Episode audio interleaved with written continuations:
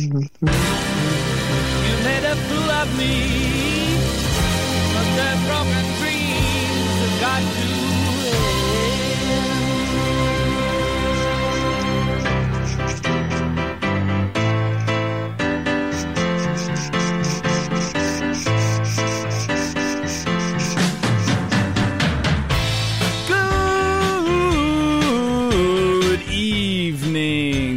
Welcome to Phire Football Radio. I'm your host, Matt McGrath, alongside Luigi Capola and Zach Schmola. This is the 17th episode of the Phire Football Radio Show as we are 17 weeks into the NFL season, coming up on week 18. As a reminder, we will be live from the store studio every Wednesday night on WHUS Storrs. 91.7 from 6 to 7, but now it's 5 to 7 tonight, so I'm lying to you there. We're on for two hours tonight, so stick with us as long as you want.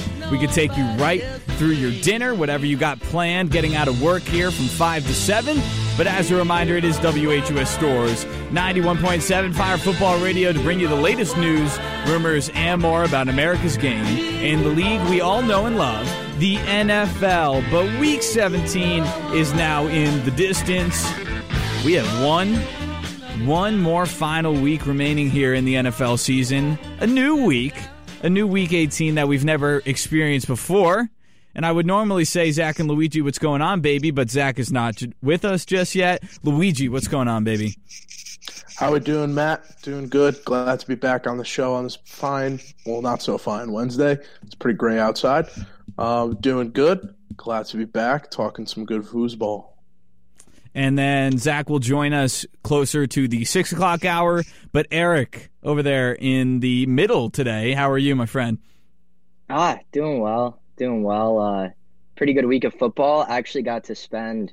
This was the first full Sunday I watched of football the entire season. And why? I did not have to work Why would that be, Eric? because mostly because of different UConn athletic sporting events. So yeah. typically I'm gone for the entire one o'clock slate. So I finally got to watch that this year, this week, which was good. Um, had a good time actually. at Your guys' new house. You guys weren't there, but me and Zach were. It was Oh good. yeah, I saw you were up there. yeah. Um, yeah, Yeah. the uh, no more field hockey. No, I mean, football was on Saturdays, but no more volleyball. N- Apparently, we don't have a basketball program anymore either. It just Yeah. disappeared. Yeah, yeah. I don't, I don't understand how it's taking so bad so long to get back. If it's five days now, like the women's team still isn't sure they're going to be able to play Sunday. Well, I they saw they played in like they had something on. Was it Friday? that got canceled. Yeah, Yes. Okay. Yeah, and, and so we had over nine players, and then Hurley as well get COVID, right? yep. And then Yeah, the women, so- did they just have their entire team as well? It seemed well. It's I think a lot of the players on the women had it, but the women also have three to four players that are injured that are s- like starters to fifth or si- or sixth or seventh person off the bench. Okay. So that's part of it. It was like they you need a certain amount of players to be able to play, and I think with the amount they had injured, they weren't going to be able to do it Friday. Okay, that makes sense. Uh, any news on Paige? It seems like she's moving around a little bit now. Yeah, I don't know. It doesn't seem like there's much to be talked about really until she's like I don't think we'll hear anything until they say like oh she's back in practice. Like I think they're keeping it very close to the chest kind of. And now is college basketball, they're keeping the whole same frame, even though they have to reschedule all these games, right? Yes. Yeah. Yeah. Nothing has changed really. Just the fact that they have to now fit in a bunch of games speci- specifically for us, really. Couple Yeah. games. And I saw yesterday, UCLA hasn't played a game since the 11th of December. Yeah. Oh my! That's crazy. Like we haven't played in a a while, but that's a long time We haven't played in like two and a half weeks, whereas they're since the getting yeah, close to a month. Since the Providence game, Yeah. right? Yeah. Yeah. Oh, jeez. And then uh, our well, we're going to play Saturday, right? In the We're Peru. This past, yeah, yeah, we are gonna play this past Saturday, but now we just play. Oh no! Now our- this Saturday though, the eighth. now we're supposed to play on Saturday. Yes, we're supposed to play this Saturday too at Seton Hall at noon, and it hasn't been canceled yet. I know Seton Hall is healthy, so they played last night. Okay. Well, we'll we'll find Yeah. out. It, I mean, you you could have a I couple won't hours believe worth. I won't believe we're playing until I see the ball tipped. I Yeah. yeah, I would agree. I feel like we It's kind of how it's been going lately. our Yeah. basketball program doesn't really even exist right now. That's what it feels like. Um, Yeah. But yeah, good weekend or a Friday, I should say, of college football. Eric, what are your perceptions on those games in the uh, semifinal playoff? Oh, say that again for me. I'm sorry. Yeah, you gotta stay. Try to stay closer to the Oh, screen yeah. when you're talking. The uh, the the college football playoff, the semifinal, perce- er, early perceptions on what the national championship game could be like. I said first- it. I, yeah, go ahead, Hark. You You're go. I was just gonna say both of those games are letdowns. Stunk. Oh yeah, yeah. So from an Unfortunately. uh, uh, analysis state, standpoint of those two games, they were kind of upsetting. I was hoping that at least one of them would be competitive. I didn't expect both to be super competitive, um, but neither were anywhere near competitive. They were blowouts from the first snap. Um, but I said it to you guys the other day. that I really and truly believe that this po- this po- coming what's it Monday they play Yeah, Yeah. this coming Monday, I truly believe that has the potential to be one of the greatest football games played, like just generally. Not even NFL, Yeah. college, high school, uh, just generally one of the greatest games to be played from a pure football standpoint. Do I think there's going to be a thousand points scored? Probably not with how great these defenses have been playing the last few weeks, but I don't know. It's a good little chance for uh, Georgia to bounce back after losing to Bama, and Vegas apparently thinks that they got it. So, Yeah. Wow. Yeah. That's that's gonna be interesting. I I definitely um I think it's huge for Georgia. Like if Georgia can stay in this game, this game is gonna be really good. Because Yeah. you know Bama's not like they've Bama here knows how to before. play. it's either going to be a play. it's going to be a blowout by Bama winning or a close game where either it could go either way. Yeah. Georgia's not going to win by a thousand. That's my No. personal prediction. Kirby Smarts was saying the whole year that out of any year, this should be their year. So it, it'll be exciting to see what they can do in the playoff. They They got, absolutely they got like nine NFL players on their defense. Yeah, I Yeah. hope this would be their year. Yeah, this would be the year. obliterated Michigan like into pieces. Yeah, it was bad. Yeah, that was embarrassing. I saw. And then I think I might have said it to you, Luigi. I said it to Zach. Uh, I saw a tweet and it was like, uh, like with Matt Corral getting injured and saying he should have opted out. They were saying he, they, he should have taken the Aidan Hutchinson route and opted out Yeah. from that game. Yeah, I saw that. That was hilarious. He was getting just flattened by their offensive line.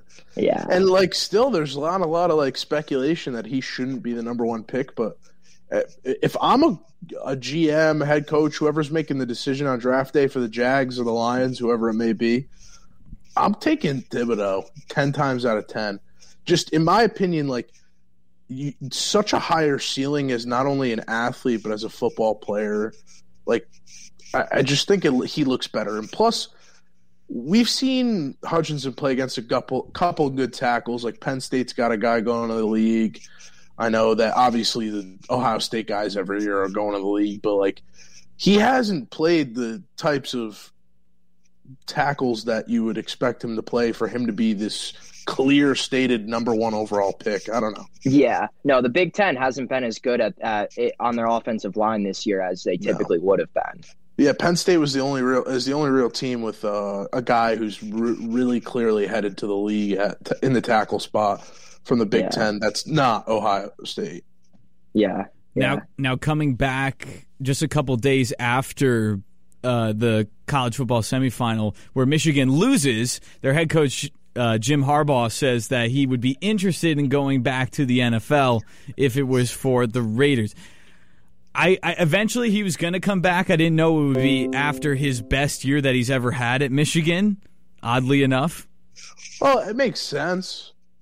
Well, I, I guess if you're going to go in a year, it, it's got to be at the top of your game. I mean, he left the 49ers after making a Super Bowl. Like, I don't know. It's just kind of kind of a weird dude. true.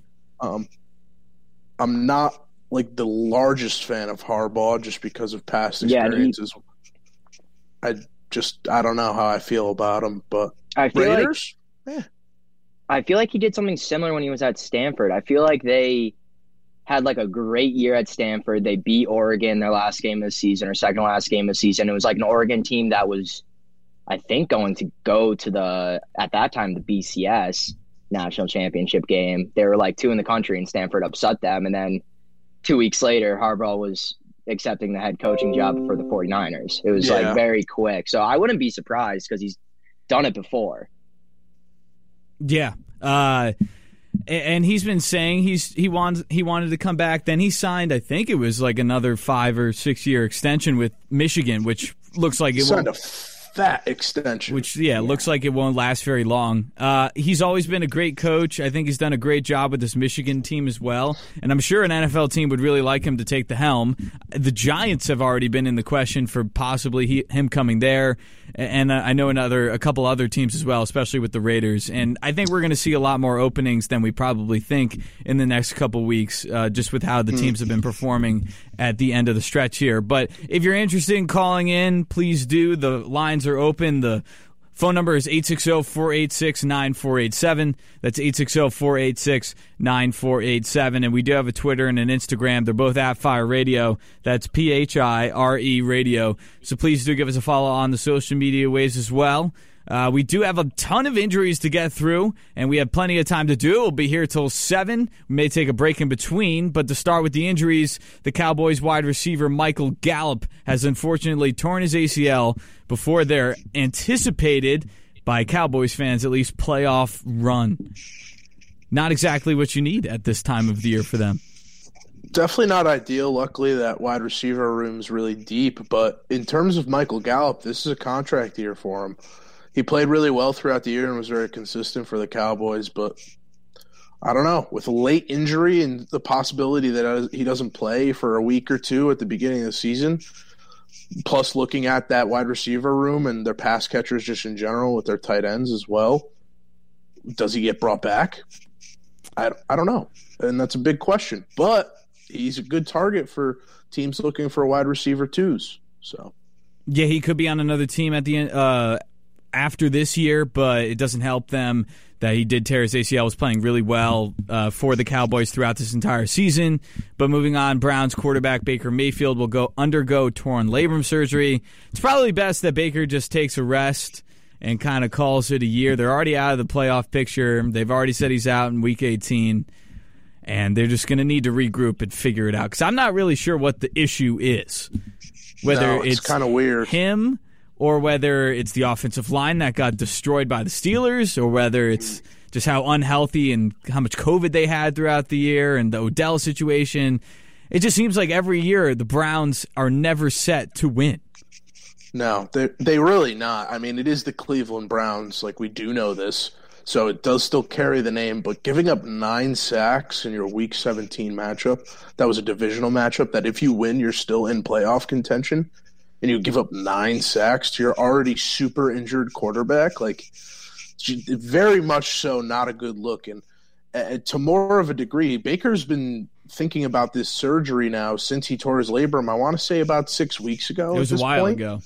He, he's been playing with it for a long period of time, and this surgery's been like it was going to happen at some point. It was more so when they were getting kicked out of the playoffs, and since they did just get kicked out of the playoffs this past week, it seems like a good option for Baker to go. But nine sacks, you really got to figure something out. Whether, like Matt said, it it was about injuries or just poor play or poor coaching, we're unaware. Or, I mean, at the end of the day, the Steelers' defensive front is one of the best, if not the best, in the entire NFL. So it's kind of hard.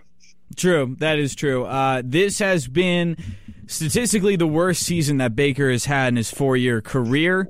He had 3,010 yards, lowest out of his four years, 17 touchdowns, lowest as well by five, 13 interceptions, not his highest. He had 21 in 2019, but not great as well.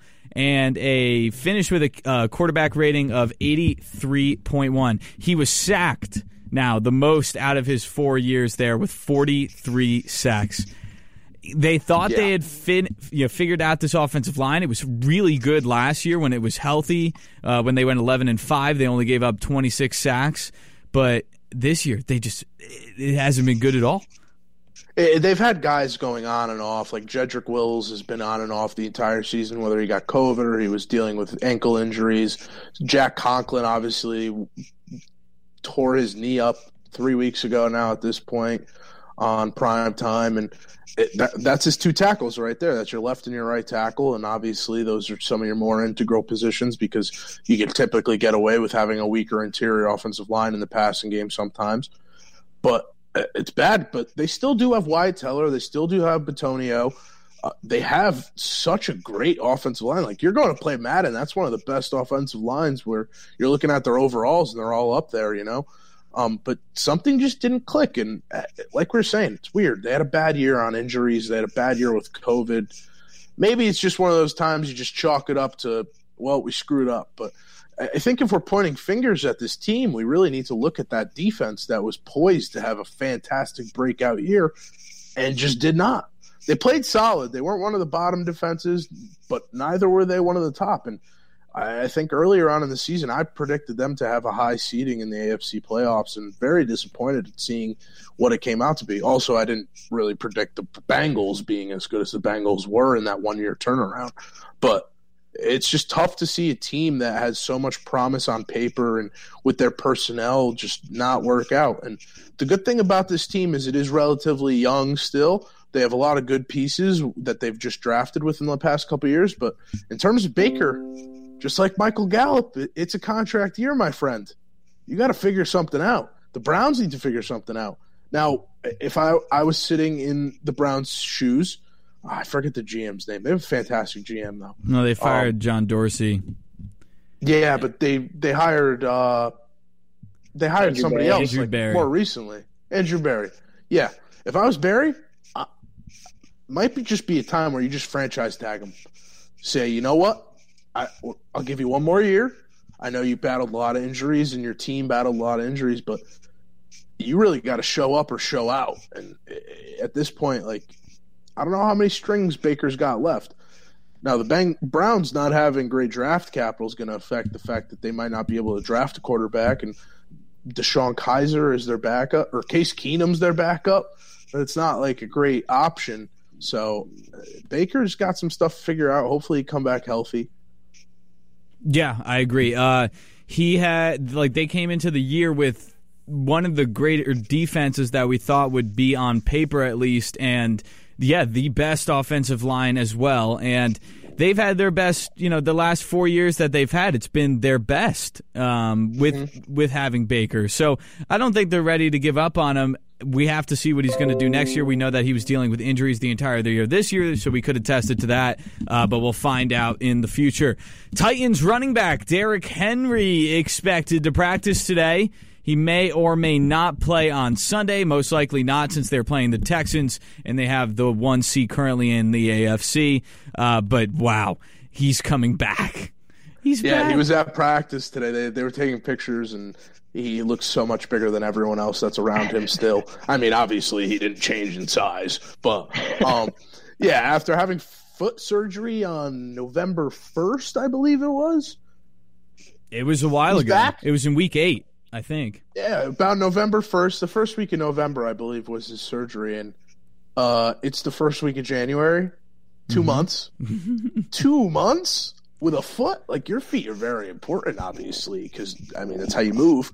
But uh, they're gonna probably save him. It's a win, and they clinch the one seed type situation. They're playing the Texans, who have played a little bit better the past couple weeks, admittedly, but it's still the Texans who have a very weak roster against a very good roster that, uh, Titans team that I, I, think might lock up that one seed.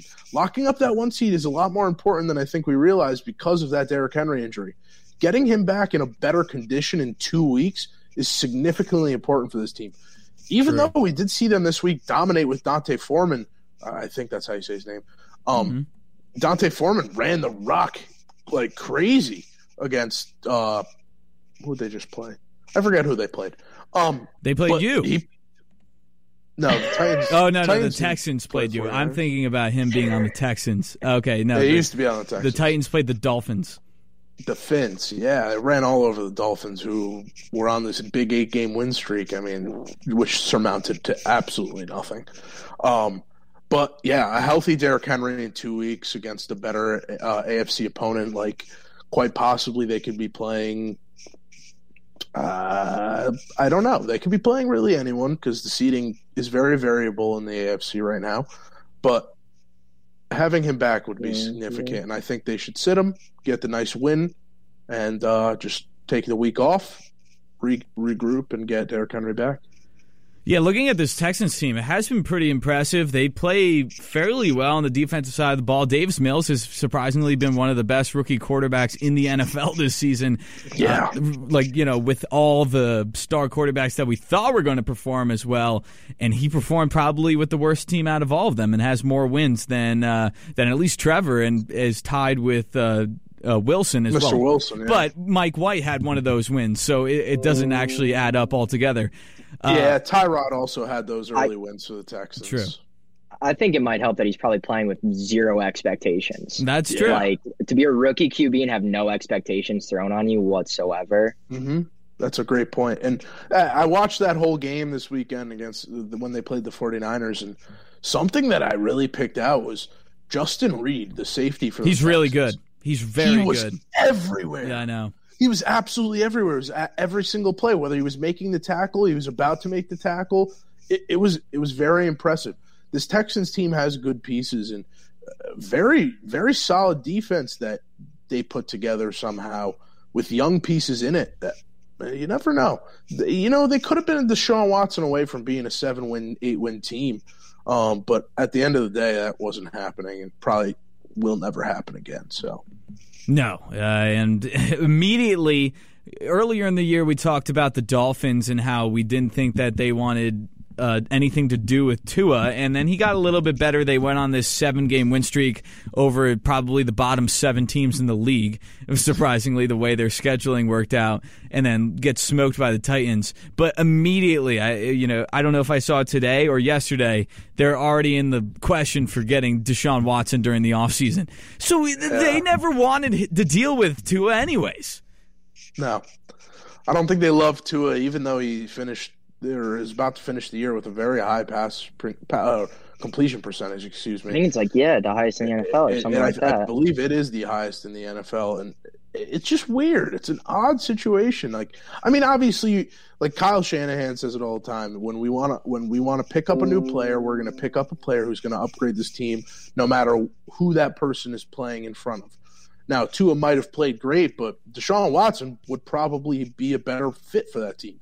But truthfully, I don't think their quarterback play is what's really the issue there. I believe that their run game is really what's keeping them out of a very good situation. And the fact that their offensive line is poor, their running backs are non-existent. Basically, Gaskin was a, a boop, a blip on a radar. He would have a good game here or there, maybe like three or four good games all year, but they have a significant issue running the ball and stopping the run. They're great on the secondary and they're pretty decent from a passing perspective, but a- lot of things need to change in Miami. And I, I do still like Flores. I am a fan of Tua just based on this year, but there's a long way to go. Good thing they have Jaylen Waddle. Yeah, I think their the running back has been the issue for them, specifically when they put in Da- Duke Johnson for one game. He went off, and then he was automatically their starting starting running back. So that shows you already right there what they've been dealing with. And I'm not a Tua hater. I, I I mean I hate the fact that the Dolphins didn't draft Herbert, of course. I knew you were going to say we that. could we could talk about that all you know all day. Um, I'm not a Tua hater, but if you have the opportunity to get Deshaun Watson and he doesn't have anything on his plate, he has no legal expenses on his record, uh, go out and get him. I, like I don't see the point in not. You have the draft capital to spend. You have a decent team that you could put around him, and he does a lot on his own. Anyways, he was with the Texans, so when you have a you know semi, actually pretty good defense, not even semi decent. Like the Dolphins have been a top top half of the league defense all year, pretty much, and that's what's carried them through these games. But to have a franchise altering quarterback as well would be very helpful. Uh, going to the next injury, Raiders tight end Darren Waller to return to practice today was dealing with a knee and a back injury and is hopeful to play this Sunday night against the Chargers in a potential win and in situation for both teams. Now, I did see something that said if both teams tie, they both make the playoffs. Well, that's assuming If the that Colts the Colts tie. lose.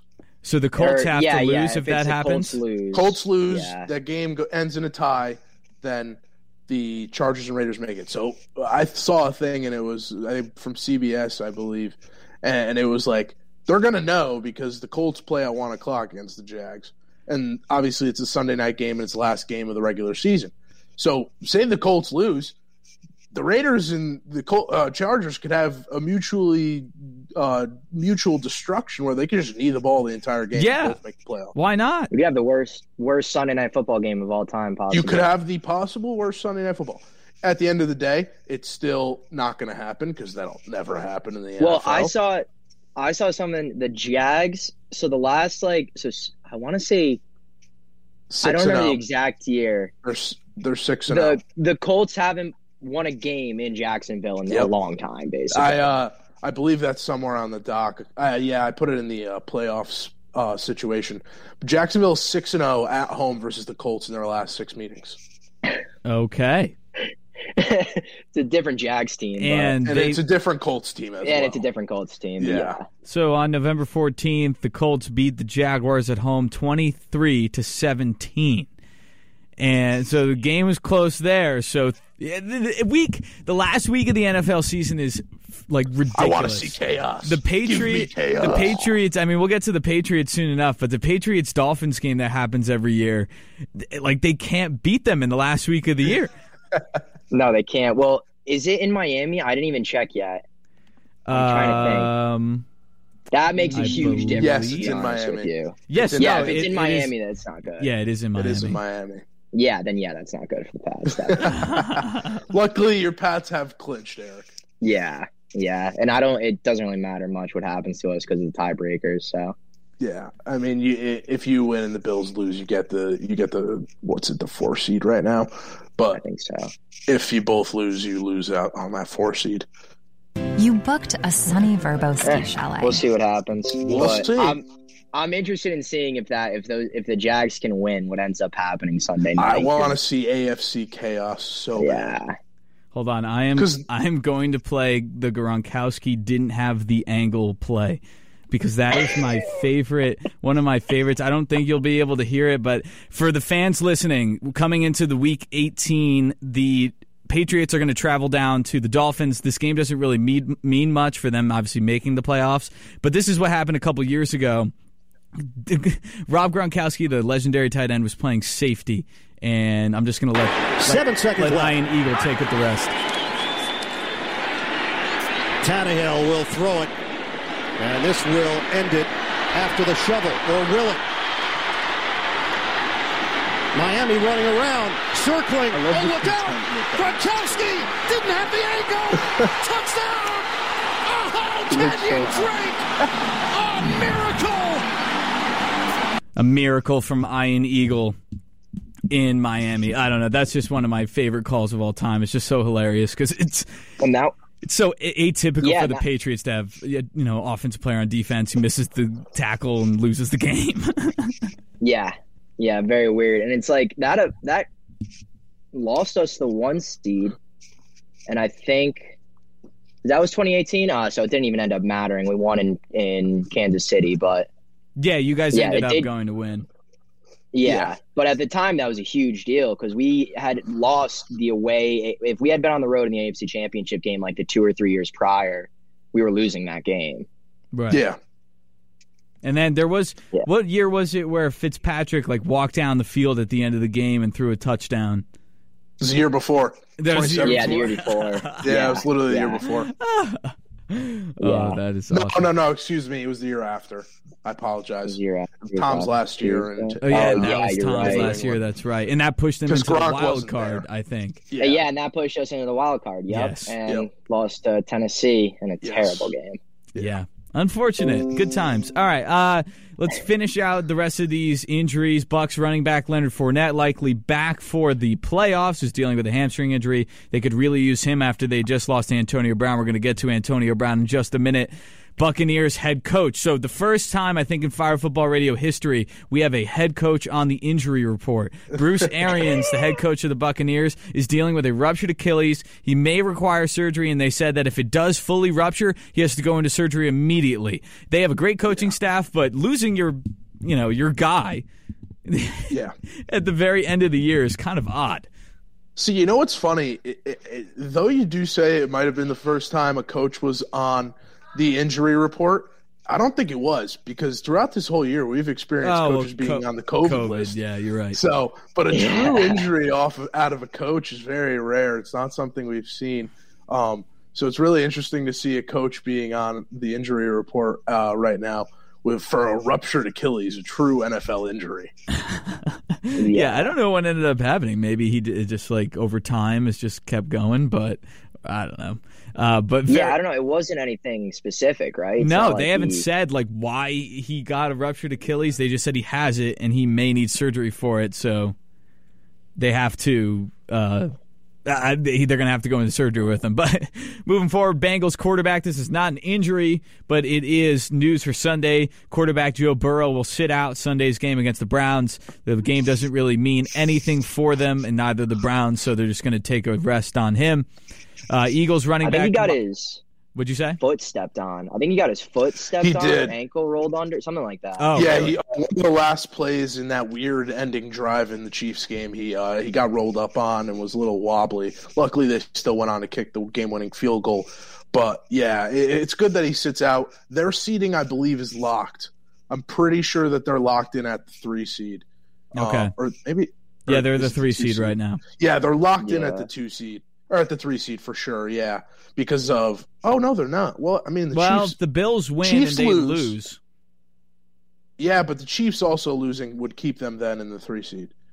Um, they're they're going to either be the two, three, or four seed, most likely locked in at the three seed, um, with a Bakerless Browns team.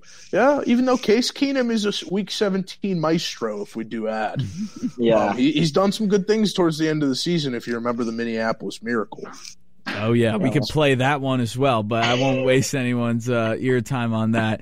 Uh, Eagles running back Miles Sanders will likely not play this Sunday. Team hopes for him to be ready come playoff time. This has been, funny enough, one of the greatest running teams in NFL history this this season, and they're definitely even though Miles Sanders has zero rushing touchdowns does he really or zero touchdown, he has zero touchdowns in general. really? He, he missed a great portion of the season earlier on with an injury, um, and so they were going between Jordan Howard, Boston Scott, and the rest of their crew. And obviously, they have Jalen Hurts, who has put a ton of respect on his own name this season. And I do do have to absolutely give him his props there because he showed up this year with a lot of questions whether the Eagles will move on from him at the end of this season, but.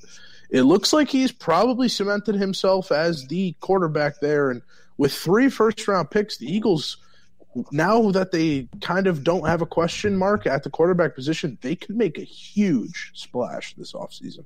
Very true. Uh, yeah, don't get rid of him. He's playing really well. He runs the ball fantastically. He's a really tough guy. Always, uh, always on the field for the. Actually, he missed a couple games this year, but pretty much always on the field. And there's no point. The, you know, this we're not really sure about this quarterback class yet. You do have three first round picks, but if you can bolster your your team all around him, that would be even better. And we've seen quarterbacks around the league. It's very hard to get a consistent starting QB. So if anything, at least just take him into next year, as you said. Uh, Ravens quarterback Lamar Jackson is questionable for Sunday's game against Pittsburgh. Both teams can still make the playoffs with a Colts loss and no tie in the Las Vegas uh, Los Angeles Chargers game as well. He's been questionable for what four weeks. Yeah, but this is this is the first week where he's like truly like possible to play. Um, the last few weeks has been more of a doubtful situation with the upside of optimism, but this is the first week where they're expecting it to be a true game time decision um, coming out of that Ravens camp. Tyler Huntley plays pretty well. Um, it's it is a must win to keep your playoff hopes alive, but at the end of the day, the Colts losing the Jaguars isn't as likely as we'd like it to be for that situation to occur. Plus, you never know about a tie on a Sunday night football game. So. yeah, uh, haven't seen it in a while.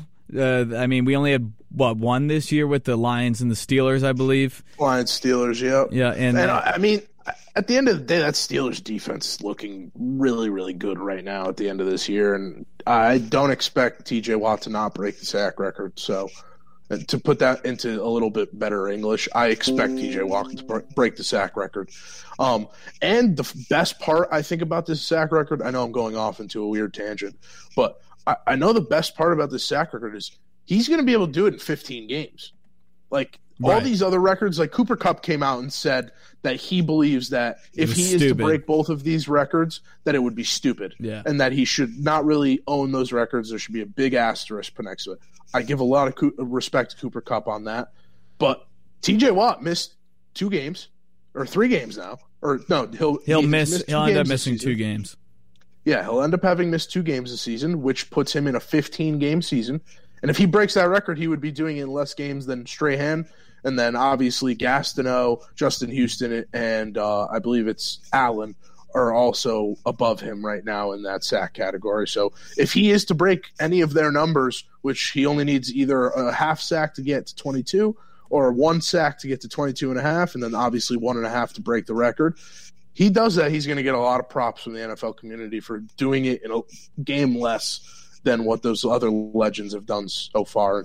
Those are three, four guys that all have, all will or already do have gold jackets. So Yeah, absolutely. Uh, I've I think you know it's been a while since the uh, Strahan record was put in place, and eventually it was going to come down to someone beating it. And we would think in a scenario where there's 17 games in a season, it would be this season or seasons beyond. But he hasn't even, as you said, he hasn't even played 17 games. He's played 15. Um, yeah, so he, you know, he's been fantastic, and to beat this record in 17 games or 15 games would be outstanding. The record's been held since 2001, and what people mostly remember about the record is that Michael Strahan sacked Brett Favre to to have the record, but Brett Favre basically fell down. So I hope Yes. at least when he does break the record, if he does, I expect him to get I know at least one and a half sacks on uh, on Sunday. And and if he does, I hope Lamar or whoever's playing Huntley does not just you know sit down. And I, I doubt it with them. Brett Favre was more likely, but yeah, Yeah. that's how it I is hope pretty it interesting out. to note, though, that they are playing uh, one of the most. No, I don't even need to say one of the most, the most mobile quarterback room that there is in the NFL. So it might be a little harder If he comes one of those away, guys. if he comes away without a sack, well, that, would- Oh, that I would, be, I would be, terrible. heavily depressed for him. That'd be terrible. And uh, I just want to throw in there for anyone who isn't really a big Twitterverse person, JJ Watt threw out a tweet on uh, during game time in the Steelers game on Monday night and said, uh, "Welcome." Uh, he said to his brother, "Congratulations on 21 and a half sacks." He said, "Welcome to the 20 sack club," and then he added a little anecdote with. Wouldn't it be a shame if somebody has already done it twice and that person is your older brother who will never let you let that down? And so it's really, it's really, really funny. I, I, I love that they're dominant brothers in the NFL right there in the Law brothers. Um, but I would love to see little brother get that big sack record and actually be able to say, you may have gotten 20 twice, but I'm at the top of the list at the end of the day. So Right. Yes, Strahan has now held it for 22 years. I think it only makes sense in the NFL how it is today that a Watt brother owns the record now, and maybe eventually it'll get passed down to the Bosa brothers or you know whoever else comes after them. But I yeah, I think the Watt family deserves it, especially what with what JJ's been through, and now for his little brother to get it instead would be pretty cool. Uh, so and, that and couldn't happen to a better family. I mean, obviously we know J, what JJ did for the Houston community after that terrible hurricane. Mm-hmm. Um, it, they're both great guys. Um, they're both great football players, and I would love to see. I'd love to see records get broken, just to say I was watching for that for that occurrence. So I would love to see it happen. Very true. One final injury. Uh, it's kind of a group injury here, but the 49ers head coach Kyle Shanahan says that the call for whoever starts at quarterback on Sunday against the Rams will be a game time decision. Obviously, we're waiting on Jimmy Garoppolo with his thumb, uh, but they're keeping some competitive edge there in San Francisco. Luigi, any extra opinions or thoughts? I, it's just so funny because they did the same thing for the draft. They did the same thing last week. They hate telling people what they're going to do. it's smart. It's Um, nothing wrong and- with it. And another part to that quote from Shanahan was that he said whether it's Jimmy, whether it's Trey, uh, Trey, or whether it's Nate Sudfeld, our third string quarterback, he he threw out the name too to just he was like, I'm erasing any possible possibility that people think that they know what's going to happen on Sunday. We may all I be just- we I- may all be dead tomorrow. Who knows? You know that kind of that kind of vibe. In true Kyle Shanahan fashion. Yeah, I agree. Yeah. All right, but that rounds out the injuries.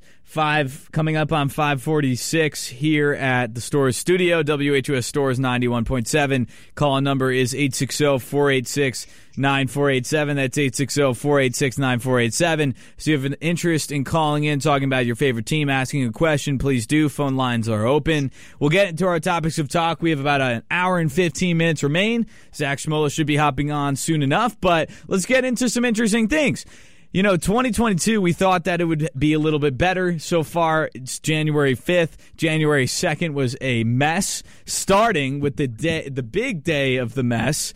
Antonio Brown, wide receiver Antonio Brown of the Tampa Bay Buccaneers, stormed off the field in the middle of the third quarter against the New York Jets while the offense was on the field. Apparently was arguing with the coaching staff about a potential injury he had. Bruce Arians wanted him to go back in the game. He said, "No, I do not want to go back in the game." They said, "Okay, then you can leave." And he said, "All right, I'm going to leave in the middle of the game." Took off his took off his his All right, you just messed me up. I was on my train of thought. Welcome, Zachary Schmola. It's a pleasure. it's a pleasure to be here. It's a pleasure to hear a pleasure to be here. You can hear you, yeah. I can hear you. You're on the air. pleasure.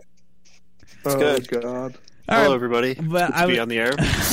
I was talking about Antonio Brown. The Bucs head coach Bruce Arians claims that Brown is no longer part of the team, although he has not officially been placed on the waiver wire. This was the most absurd video sequence I have ever seen in my however long I've been able to watch the football or the NFL. And Bruce Arians said the same. It- It's just absolutely wild. He created a whole new album cover after storming off that field, where he's jumping around, hands in the air, "Wee, yeah, we throwing clothes left and right at people like he's a rock star. I- you know know, the he's saddest, the saddest part. Yeah, he's also suing the team. Yeah, that's, that's a whole big frick up. The saddest part was that he had multiple teammates multiple, including star wide receiver Mike Evans, coming up to him and say, "Don't leave. Please do not leave. Like we need you on this team. We need you on this field. Like Tom needs you. He can't be here because he's trying to run the offense, uh, twenty yards to your left, but." Um, you need to stay on this field. You need to stay a part of this team, and you, you can't be pulling these shenanigans left and right. Like you're not going to keep getting away with it. At some point, the NFL is really going to be tired of your shit. He uh he he's he's done so many things in the NFL and I saw one uh either tweet or Instagram post that said I think the greatest coaching achievement of all time was that Mike Tomlin was able to keep him for 9 years in in in uh, Pittsburgh and really have not much come of it until the very end which is very true because they had Yeah. issues. They had issues, and he had issues with the Raiders. He had issues with the Patriots. He was good last year. He didn't really have any problems. Won a Super Bowl. Then this year had all these COVID issues. They weren't sure if he was coming to the team, back to the team. And he came back, and now this has happened in the middle of the Jets game, and and now their their offense is somewhat depleted. They, you know, Chris Godwin I mean, tears his ACL. comparatively to other offenses because I mean they have all that firepower that they started with. But yeah, They- no they- Godwin. They have no Godwin now. They have no Antonio Brown's a Brown. question. Like Gronk has four broken ribs. This team is not Gronk what it always was. has four broken. yeah, he ribs. does Yeah. always have, I think he's just or, walking around with that many. or a concussion, is the Curt Schilling of the Tampa Bay Buccaneers. Yeah. Yeah. just blood in his ankle at all times. Yeah.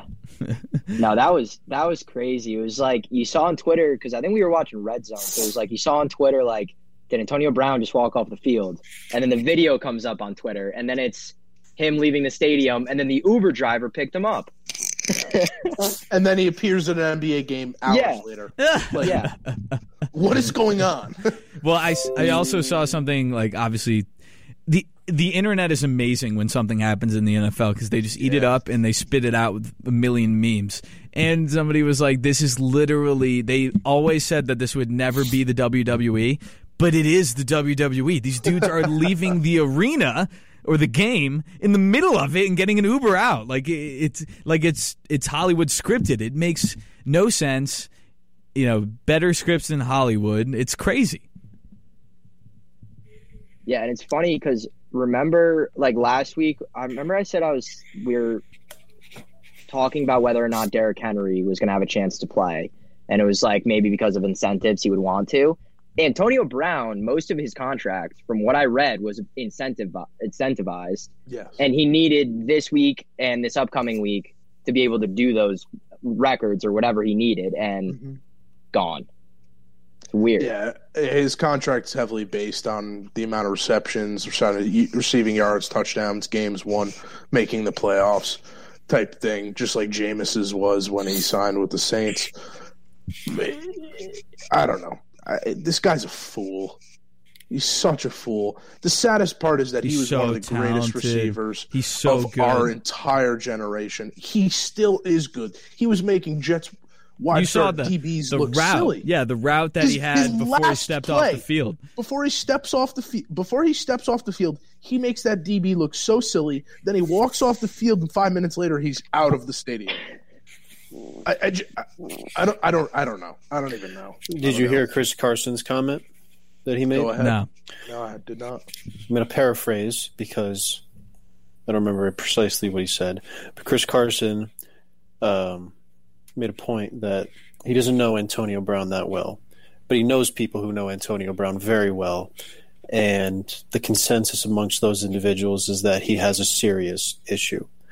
And not only does he have a serious issue, the friends of Antonio Brown noticed a personality shift following the famous hit by Vontaze Burfict years ago. yeah, I believe it. I did see Oh, that. wow. I didn't. I, I, I was actually that- I was actually like a texting Nate. So Nate Motto texted me, and he said he asked me what my opinions were on AB. Uh, It was on Sunday. He texted me. Let me bring up the text because it was. Uh, I didn't even think about it up until yeah. It's the same thing that Zach's talking about.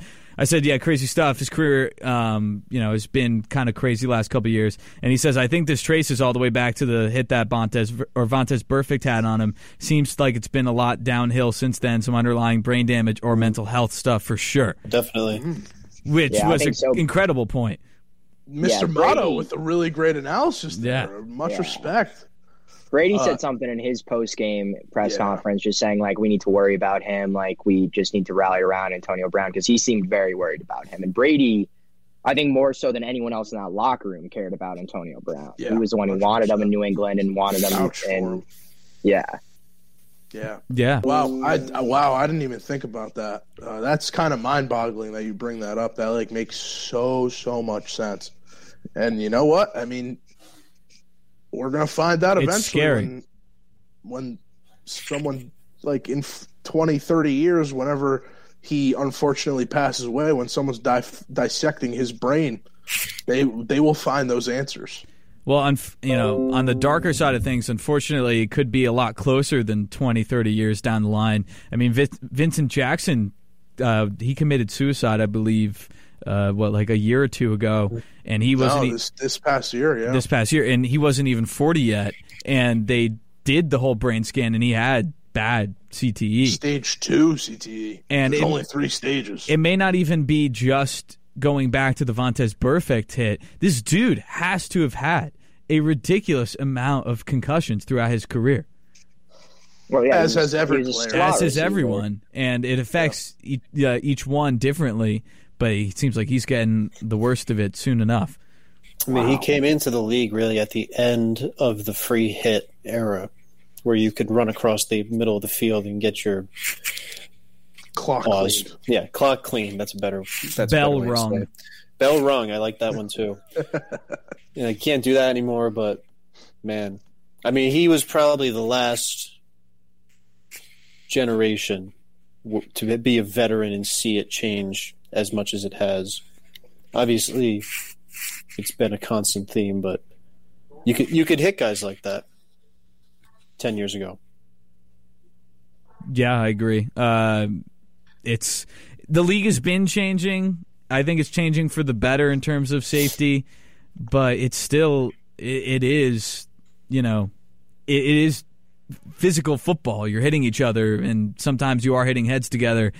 And it's just going to come out more and more as the technology and science gets behind it that CTE is just affecting a lot of these players. Hopefully, that's not exactly what he's dealing with at the moment, but we don't know yet. Well, it was interesting. I think that was why. Well, obviously, it was interest. It was interesting for everybody. But when Luke Kuechly retired as early as it was, um, we may look back on that years from now as kind of a pioneering move because that was such an early exit for such a talented player. I mean, he could have had a career like Bobby Wagner's had, where he's just sat at the top of the league forever and just always considered one of the best linebackers, no matter how old he is. But he's he's older now. I mean, he's just remained, but he didn't. He, He's yeah. he I chose mean, in terms of Bobby Wagner, he's still the, he's the tackles leader. In Well, the NFL Luigi, right who now. was the Exactly. who was the 49ers linebacker that only played like 3 years? Was it I Patrick believe his name. Yeah, Patrick Borland. That was That's what I was gonna say. name. I- I knew his last name. I couldn't think of his first. But Zach, you're absolutely right. When Luke Kuechly did that, few, few, it wasn't too many, followed behind Luke Kuechly's steps and hmm. agreed and just dipped some some very good athletes and very good football players like Patrick Borland, who had a great great season before he retired, and a lot of people thought he would be the next great 49ers linebacker after uh, Willis and Bowman. But it, it, it's definitely a notable thing. I mean, we've seen the movie Concussion, Will Smith. All these things coming out. People are significantly worried about the brain injuries that this sport causes. And yeah, I do worry about it too. As someone who played football for a long time, who's had concussions due to football, it, it's not ideal, but I, I mean, it's the love of the game that keeps you going and the love of the game that keeps you from thinking about those things. But at the end of the day, when they're getting to be so effective on you and, and they cause so many problems to your personal self, your life, your personality, anything, your way of life, way of living, it, it's much more important to step back and say, you know what? This game is something I love, but this game is not something I can keep doing if I want to stay alive for a long period of time. And it's not like they're going to not be set. I mean, most people, their whole lives won't see a million dollars, but The amount like of money Luke that Luke Kuechly, I'm sure, on his second contract was near ten, as if it wasn't over ten. So, I mean, he's probably thinking to himself, "I'm a pretty responsible guy. Like, I can take care of this money, and this will last my family the rest of my life. Yeah. Yeah, I don't have to worry about not remembering them later on. You know, Yeah, I think we're seeing it more and more, and I think it's hitting probably closer to home, maybe just in the way that we think about it now, because of all the recent players who unfortunately have either passed away or come up after their death with with CTE. And I think it changed a lot of perspectives. I remember thinking back to, I said specifically the Patrick Borland case because he was so good in his second or third year with the 49ers, and they had Patrick Willis, him, and Navarro Bowman all together at once on the field, which was incredible to watch. And NFL, we get so attached to these types of uh, players, types of defenses, types of offenses, where I was actually very upset when he retired and really didn't understand it. But now, as we have more information, there's more science behind it, and it's happening to many more players that we've grown up watching. It makes complete sense. Him, Andrew Luck, um, as you said, Luke Kuechly as well. Like we don't really know the reasons behind Andrew Luck retiring. We think it's because No. he got sacked a million times in Indianapolis, and you know, so it's it, it's it, and he can he couldn't do it anymore. And maybe if he was behind a real offensive line, he wouldn't have retired. Yeah, and I mean, don't forget these guys. For the most part, you're you're not stepping onto an NFL field, and that's the first time you're playing. Right, you've been playing your whole life. For some guys, that does happen, but for your whole life, like I mean, I told you, I played football from the fourth grade till through twelfth grade as a senior in high school, and I suffered two concussions. I know I have friends who did the same and had many more concussions than I have.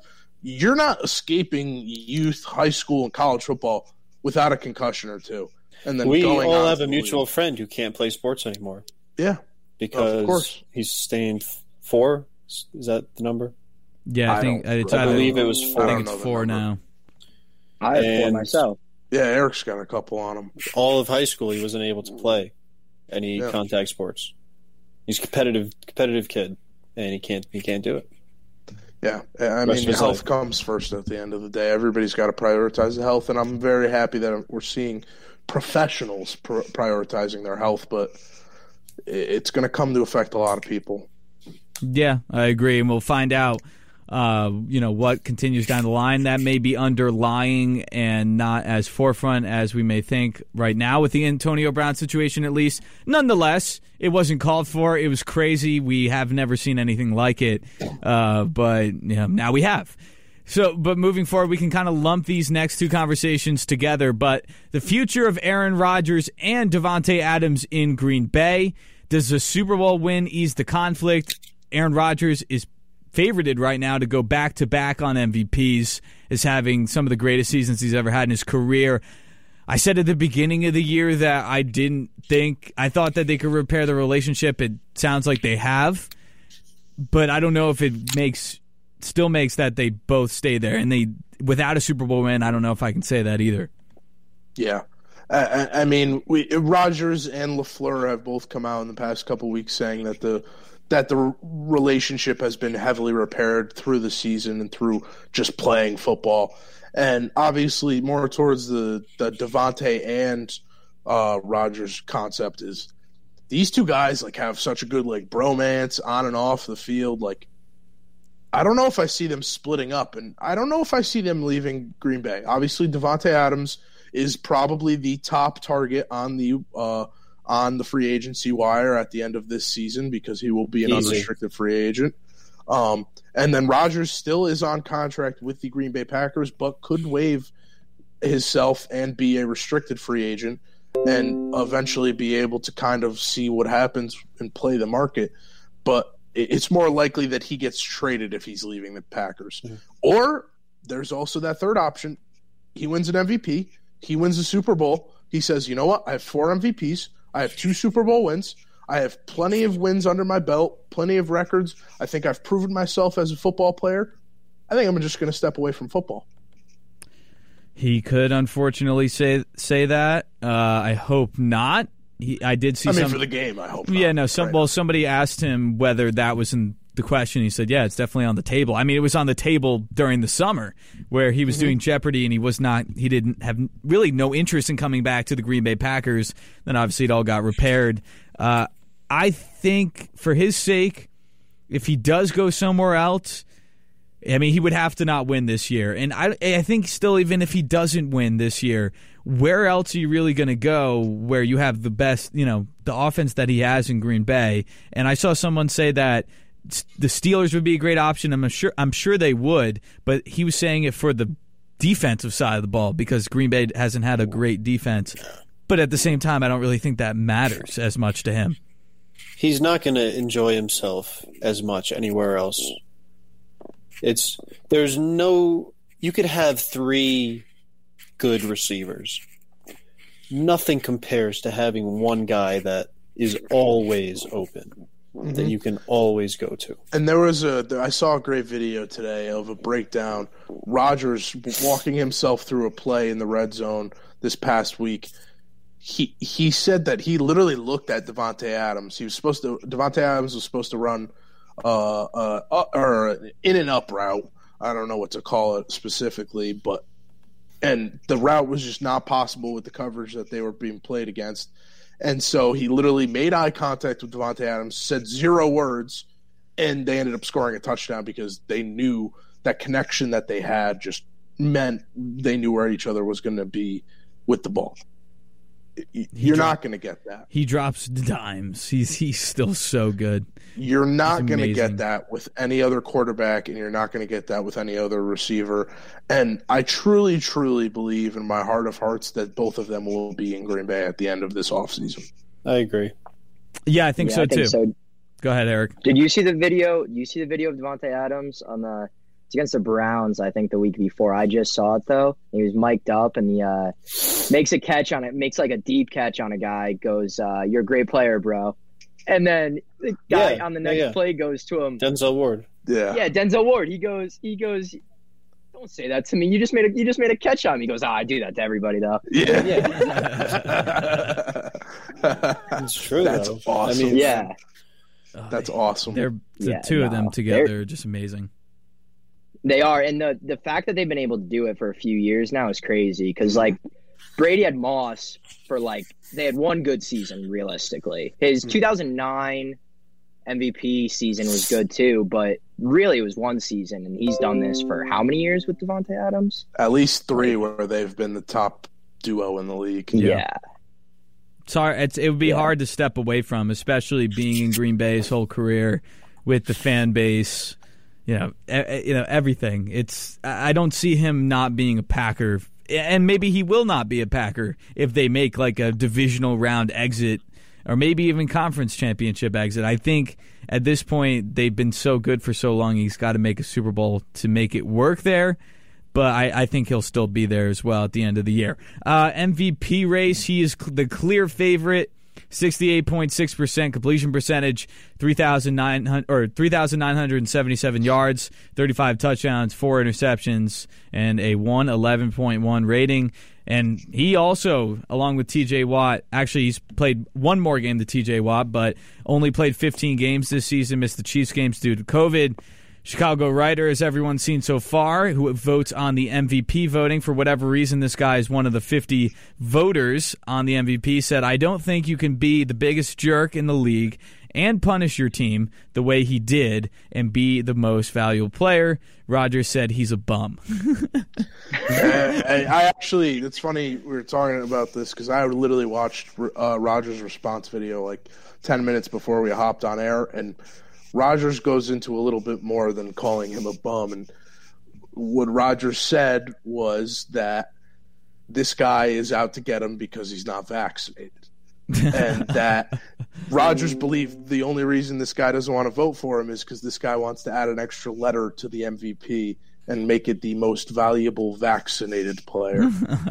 and um, I'm just really going to leave it at that. Like we know Aaron Rodgers, we know the state of the world right now, and it's just interesting, Very interesting. very interesting. and to have that play possibly play into the MVP voting for the NFL is pretty stupid. Uh, I, I hope I hope that's not the true reason, but we never know, as we always do. Uh, other players within the MVP race, but most likely we're reaching the last week, so Rodgers is pretty much a lock for the MVP. But Tom Brady had a fantastic season. He's plus 500 in the voting right now. A young 44 years old over there in Tampa, 66.8% completion percentage. He's going to reach over 5,000 yards, 40 touchdowns currently, and 12 interception. He has thrown the most times he has ever thrown in a season in his 22 year career currently with 682 attempts. So by next week, he will have probably over 700 attempts just this season. Wow, wow, man. He's incredible. He's He un- he's unbeatable. He, he really makes no sense, honestly. And every year we say, "Oh, if he if he somehow takes them through the playoffs, like this will be the greatest year he's ever had." And we said it last year because they won 7 games at the end of the year and they were a wild card team. We are saying it right now because they have Antonio Brown's out, uh, Godwin's done, Gronk's hurt. Their head coach might have a torn Achilles. Fournette's not back yet. Eh, We say it every year, and maybe this year he doesn't do it in the playoffs. But we never like he's going right back to where he was. Yeah, I- I can't even say that I don't see the Bucs making a run because they easily could. I mean, they have the same exact team that made the run last year, minus a few due to injury. But uh, it's uh, He's he's got to inevitable. retire at He's- some point, right? He's inevitable. Like at some point, he is inevitable. You're absolutely Yeah, of right. course, at some At point. some point, he's got to retire. I want to know how long it's going to take for the Sh- Gisele to be like, "Nah, you're done." Yeah, Like, cause she's been set. It's been like he almost said. He six, said in Man seven of the years. Arena that he, he it's getting a little hard for him to keep playing Hmm. with his kids growing up. Yeah, but he articulated something recently that I feel like we've all been thinking, but I I personally haven't had the words to express it. When he said that if he retired, especially now with the way that he's playing, he would be sitting at home thinking to himself, like, man, these guys suck. like, Yeah. like, there's no way that if he retired this year or next year, that he couldn't be a top 10 quarterback. Yeah, In the Because league. Clearly, he's And he knows second it. MVP race right now. He knows it. Yeah, no. It's not like he's the legend and he's a good guy in the locker room, but maybe he's like the 35th best guy in the league. Like, he's kind of like Ben. probably a top three quarterback in the league right now. And he's old. He's really old. So old. And he's the legend. And he's the guy in the locker room. And he's the wise guy who can read a defense like it's nothing because he's seen it a thousand times. Yeah, he. I mean, he's always said the, the the exact quote from him is, "When I suck, I'll retire." Yeah. And I don't see that happening anytime. He doesn't soon. suck. yeah. if- He's good. It's not He gonna doesn't suck. next He's great. It's No, it's not not happening next year. next. Such a unique thing. No. It is. It, it happens every year where teams will will shift around to try and get a veteran quarterback, and you always know, like, every, it's always in the media, like, oh, like, are they going to win now? Like, look who they got, but you know, like, they're not going to be as good. But with him, it's completely different. Like, people said it about the Bucs, and some people bought into it, but it's just not true. It doesn't matter how old he gets. If a team lands him, which I don't know if he'll leave Tampa Bay ever, that's a whole other conversation, but you're getting the same result as if you signed a 30 year old. He's more Yeah, athletic honestly, he's- now. He's getting Yeah, getting sure. a better result than any 30 year old in the league. He threw There are maybe like four or five quarterbacks that you would take above him right now. Yeah. He's going to throw for 5,000 yards. He's almost 45. Yeah, No one else is doing this. And So- he's No one, still no doing one it. will ever do it. Like he he's No one will ever do it. is he going for a 100,000 passing yards? Is he going for 800 touchdowns? Like what is this dude going? Is he going for 12 Super Bowls? He already has 7. I don't know if he's going for anything anymore. I think he's No, I think he he's knows that he's better. He's just than playing everybody. like he's a normal 30 year old dude who's got plenty of time left in his career. He's just doing it as if he's been doing it forever, which he has been, and he's pretending like he's still 12, which he can do because he's in the best shape of his life. I bet it's the avocado ice cream. yeah. I just finished that uh the Wickersham book. oh yeah, Eric. How was it? Oh, so good. And the, the main the main thing you really get from it about Brady is that he doesn't care about like he cares about winning obviously, but he doesn't care about his legacy. He literally just like wakes up every day and is like if I work today, I'm better today than I was yesterday. And he's gone through that type of process since he was our age basically, younger. Like hmm imagine every single day like that's such a hard thing to do to be like i want to improve today and i know if i did something i'm going to feel like i improved and he does that every single day I forget what I was watching, but it, somebody who's close to Michael Jordan said the same thing. The re- the reason that Jordan was so good was not because he was competing with other people. It wasn't because he was competing to be the top at certain categories. It was because he was competing with himself every day when he'd wake up. Yeah. I think that's a And that- beautiful sentiment. And you see that in Jordan, you see that in LeBron, you see that in Brady, you see that in all of the greatest of all time type dudes. Tiger Woods, even. McCorkle Jones. I you found see that out that in McCorkle great- is actually his middle name. By the way, What's his first name? it's not Matt. It's not McCorkle. So you found out what his middle name was, but you did not find out what his first name was? it's Michael. Michael Michael McCorkle Jones. Yeah, yeah it's Michael McCorkle. Jones. Okay. uh, and yeah, Belichick somehow has found a similar repeat version of what he had 20 years ago. Uh, Yeah. Crazy stuff. Um, and then continuing, just rounding out, these are not very likely, especially since there's one week left. But rounding out the MVP race, the third best quarterback in the league currently at plus a thousand odds is Joe Burrow, has the highest completion percentage in the NFL. It was Tua before this week. Now it's Joe Burrow at 70%, 70.4% completion percentage. 4,600 yards, 34 touchdowns, and 14 interceptions has completely revitalized this Bengals team out in Cincinnati. They're back in the playoffs. Uh, and they've had they have like one playoff win since 1995 or something like that. So we'll see if he can. Man, uh, do I love that. myself some Joe Burrow. He's amazing. He's the kind of guy that goes out there and he just lets his play do the talking. He's going to skin you alive, and he's not going to say anything about it. Scary enough, many writers have claimed that this is exactly what Tom Brady looked like at his age. So, shit. All I gotta say is we're And he's got screwed. We're studs screwed. around him. We He's are got so studs. screwed. And he's got some people stepping up on defense. How about Trey Hendrick? I'm going to botch his last name. It's an easy last name, but I. Hendrickson. Hendrickson. Thank you very Yep. much. um, most quarterback pressures, top three quarterback pressures, Top three. top three Max quarterback sitting pressures one. in the league. I was very skeptical. They gave him a lot of money from the Cowboys, I believe, Saints. from the Saints. Thank Who are you. you much. talking about? Trey, Trey Hendrickson. Hendrickson. DN Ah, okay. from the, the Bengals. defensive end for the Bengals. They gave him 10 per year, and I was extraordinarily skeptical. I knew he was young and talented. Oh boy, oh boy, has he proved me wrong. Mhm. He's been Very good good. football player. He's had a great year. He's missed some games, but he's had a fantastic year. And you got guys like Vonn Bell stepping up too in that secondary, making things a lot easier for Joe I mean, Burrow. he to made an enormous there and- play against uh, Tyreek.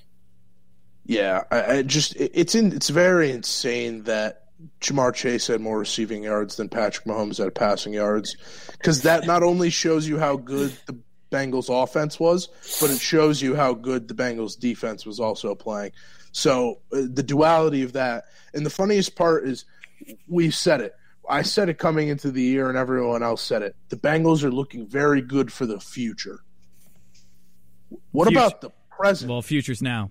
This is the, future. The future's now. It's today. Um, they're really good. They're going to be a top four seed in the AFC, and they're going to be able to do some real damage. Yeah, not only Eric do they have studs, they have young, the youngest studs in the entire league, mostly. With Yeah. Burrow's got 4,600 yards. Mixon at 25 years old, their running back, almost has 300 carries and 1,200 yards. Also has 42 catches and 300 yards. In totally, a 16 touchdowns. Second in rushing in the league. Tee Higgins is 22 years old. He has 74 catches, 1,091 yards, and six touchdowns. And the rookie of the year looking like Ja'Marr Chase is 21. He's our age, 21 years old, 79 receptions, 1,400 yards and 13 touchdowns. I cannot emphasize enough how ridiculous it is that he has 1,400 yards with under 80 catches. And this is Chris- the first team in NFL history to have a 4,000 yard passer, a 1,000 yard rusher, and two 1,000 yard wide receivers, all under the age of 25. Cris Carter, who played with rookie Randy Moss, said that Ja'Marr Chase was the greatest rookie wide receiver he's ever seen, and he was playing with Randy Moss. Yeah. It's insane. And of course, what's a good game without some controversy? As the league's most important presence took to Twitter to reprimand the referees about the Bengals Chiefs game. I speak, of course, about Patrick Mahomes' wife, um, who said that the team got frauded by the referees, but forgot left out the part where a rookie receiver went 266 for three touchdowns. Um, And had more more Chiefs more passing yards than her husband. than her beloved husband. Yes, of course. But it was the quote soft officiating. Of course, of course. Yes, No, the thing soft officiating was the deal. Of course. the thing I love about having the young guys is it's also crazy to me that somehow if you told me like a call like three years ago, not even that a team would have Joe Burrow, Joe Mixon, Tee Higgins, and Ja'Marr Chase on a team, I would be like, what happened to the other teams in the NFL? Did they not draft Yeah. them? Like Right. Yeah. these guys were all studs in college too. That's like they were all Harvey. great college players, and I feel like Yeah. you don't see that as much. Where you see multiple star college guys at around the same era on the same team. Like that never happens. Yeah, I mean Tee Higgins mm. and Ja'Marr Chase played against each other in a national championship. Oh, oh wait, Joe Burrow was the quarterback for one of those teams, and Joe Mixon was already rushing for a thousand yards in the NFL at that point. So I just don't get it. The Bengals, Zac Taylor walked into pure luck and is hmm. making this team look even better because even with this coaching staff, as many analysts have said, full of nobodies, is making the NFL kind of look silly right now. Mhm. because they just dominated who was the favorite for the Super Bowl in a game. Yeah, I love I love this team, and I don't know if they'll make it all the way, but I think that they're a dark horse for it. I think they have a good shot, and I wish them the best. Yeah. Yeah, I, I agree. Oh, I agree. And um, one second here, I actually just hopped out of the No. call. Oh, I apologize. I hopped out of the call real quick by accident when I was clicking through tabs. But um, it's crazy because you look at college now, and we always wonder what the RBU is or the the WRU, wide receiver U, or linebacker U. Clearly, LSU is the wide receiver U since they set the record uh, for most receiving yards by a rookie last year with Justin Jefferson. Then Ja'Marr Chase comes in, sets it this year. Odell is fifth in the in the rankings with 1,305 yards in 2014. It's crazy. They they are they just push out receivers like it's nothing. Jarvis Landry went there. It- They've Terrace been fantastic. Marshall, a rookie who mm-hmm. played for the Panthers, is hurt, but played well when he was playing earlier this year. Yes, they've been really good, and it's just Yeah, crazy no, to think that- that that's the team. That LSU team was insane. It's still just crazy looking back Yeah. on it. It really is. And it's not like they're and making their Coach O impact vanished. later. Well, Yeah. yeah. He was supposed to come to UConn. He was supposed to coach. He us did one instead. more year, and then poof. I don't blame Yeah. him. Yeah, it's insane. He's never going to have a team like that again. Why not? No one's ever going to No. have a team like that ever Yeah. again. No, but props to him by not messing it up. Like, Yeah. Yes. He Yes. could have messed yeah, that's true. I mean, Odell was handing out wads of cash at the national championship game, so clearly they had they had anon- gonna take these shoes and I'm anonymous gonna sell them. anonymous these shoes and I'ma sell 'em. boosters, anonymous boosters, Yeah. not Odell just on Yeah, the field. Yeah, we found the Yeah, booster. He's we handing don't- cash out in the locker room. We don't pay Justin Jefferson, Ja'Marr Chase, Joe Burrow. We don't pay them, but Odell Oh, can go out in the field and Justin smack Jefferson. Here's a them with money. video of us paying him. Oh, Justin Jefferson, you're officially not a collegiate athlete anymore after you just played your last game. Here's 10K. Boom. Yeah. Here's all the money that you wanted. Uh, you still haven't graduated college. Here's money. uh, it's Yeah, crazy. and then- Take your shoes. I'm going to sell them, and then I'm going to give you all of the money. Yeah, and it's so funny also with Jamar Chase that he must have said in the beginning of the year that he couldn't catch the ball because of the stripes as like a joke, and people took that seriously. Oh, he Yeah. pranked that was everyone. crazy. They're like, pranked oh, he's, he's really the good. next bust. He can't see the football.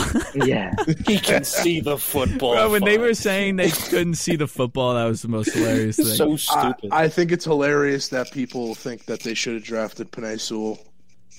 Because Yeah. imagine if they did, they would not be in the playoffs. At right? Ryan No. Loisel, kid from my hometown who I'm close friends with.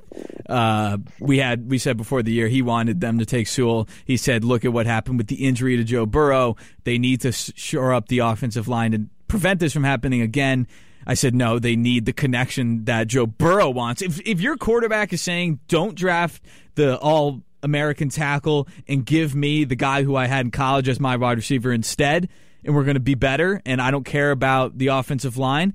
And now they're ten and six, and they just won the AFC North in their first year with them. Then get out of here. Listen to the Joe Burrow quarterback, already man. runs Cincinnati, man. He's going to run that organization for the next He's Joey years, franchise. yeah. Joey franchise. Like Zac they'll- Taylor is not they'll in keep control of that around, too. team. Neither is their GM, whoever that may be. It is Joe Burrow's team. It is now, especially since he's given great advice so far. Maybe maybe if Aaron Rodgers had this advice, they they would have started a lot a lot earlier. Maybe if he had the ability to put input in. Yes, because I'm- exactly. he's always made the advice, but never gotten the input out or the output from his input. So. I'm gonna throw up when I see what this contract looks like. Whenever Joe Burrow's ready. Oh yeah. Joey franchise. It has to be the highest. Well, th- this offseason, you're about to see a fat one with Lamar. Like a very, very fat one. Yeah, but I don't know if I don't think they're gonna pay him more than Mahomes. No, they won't. No, No. I don't know if Joe even make Joseph, more money than Mahomes. they may pay.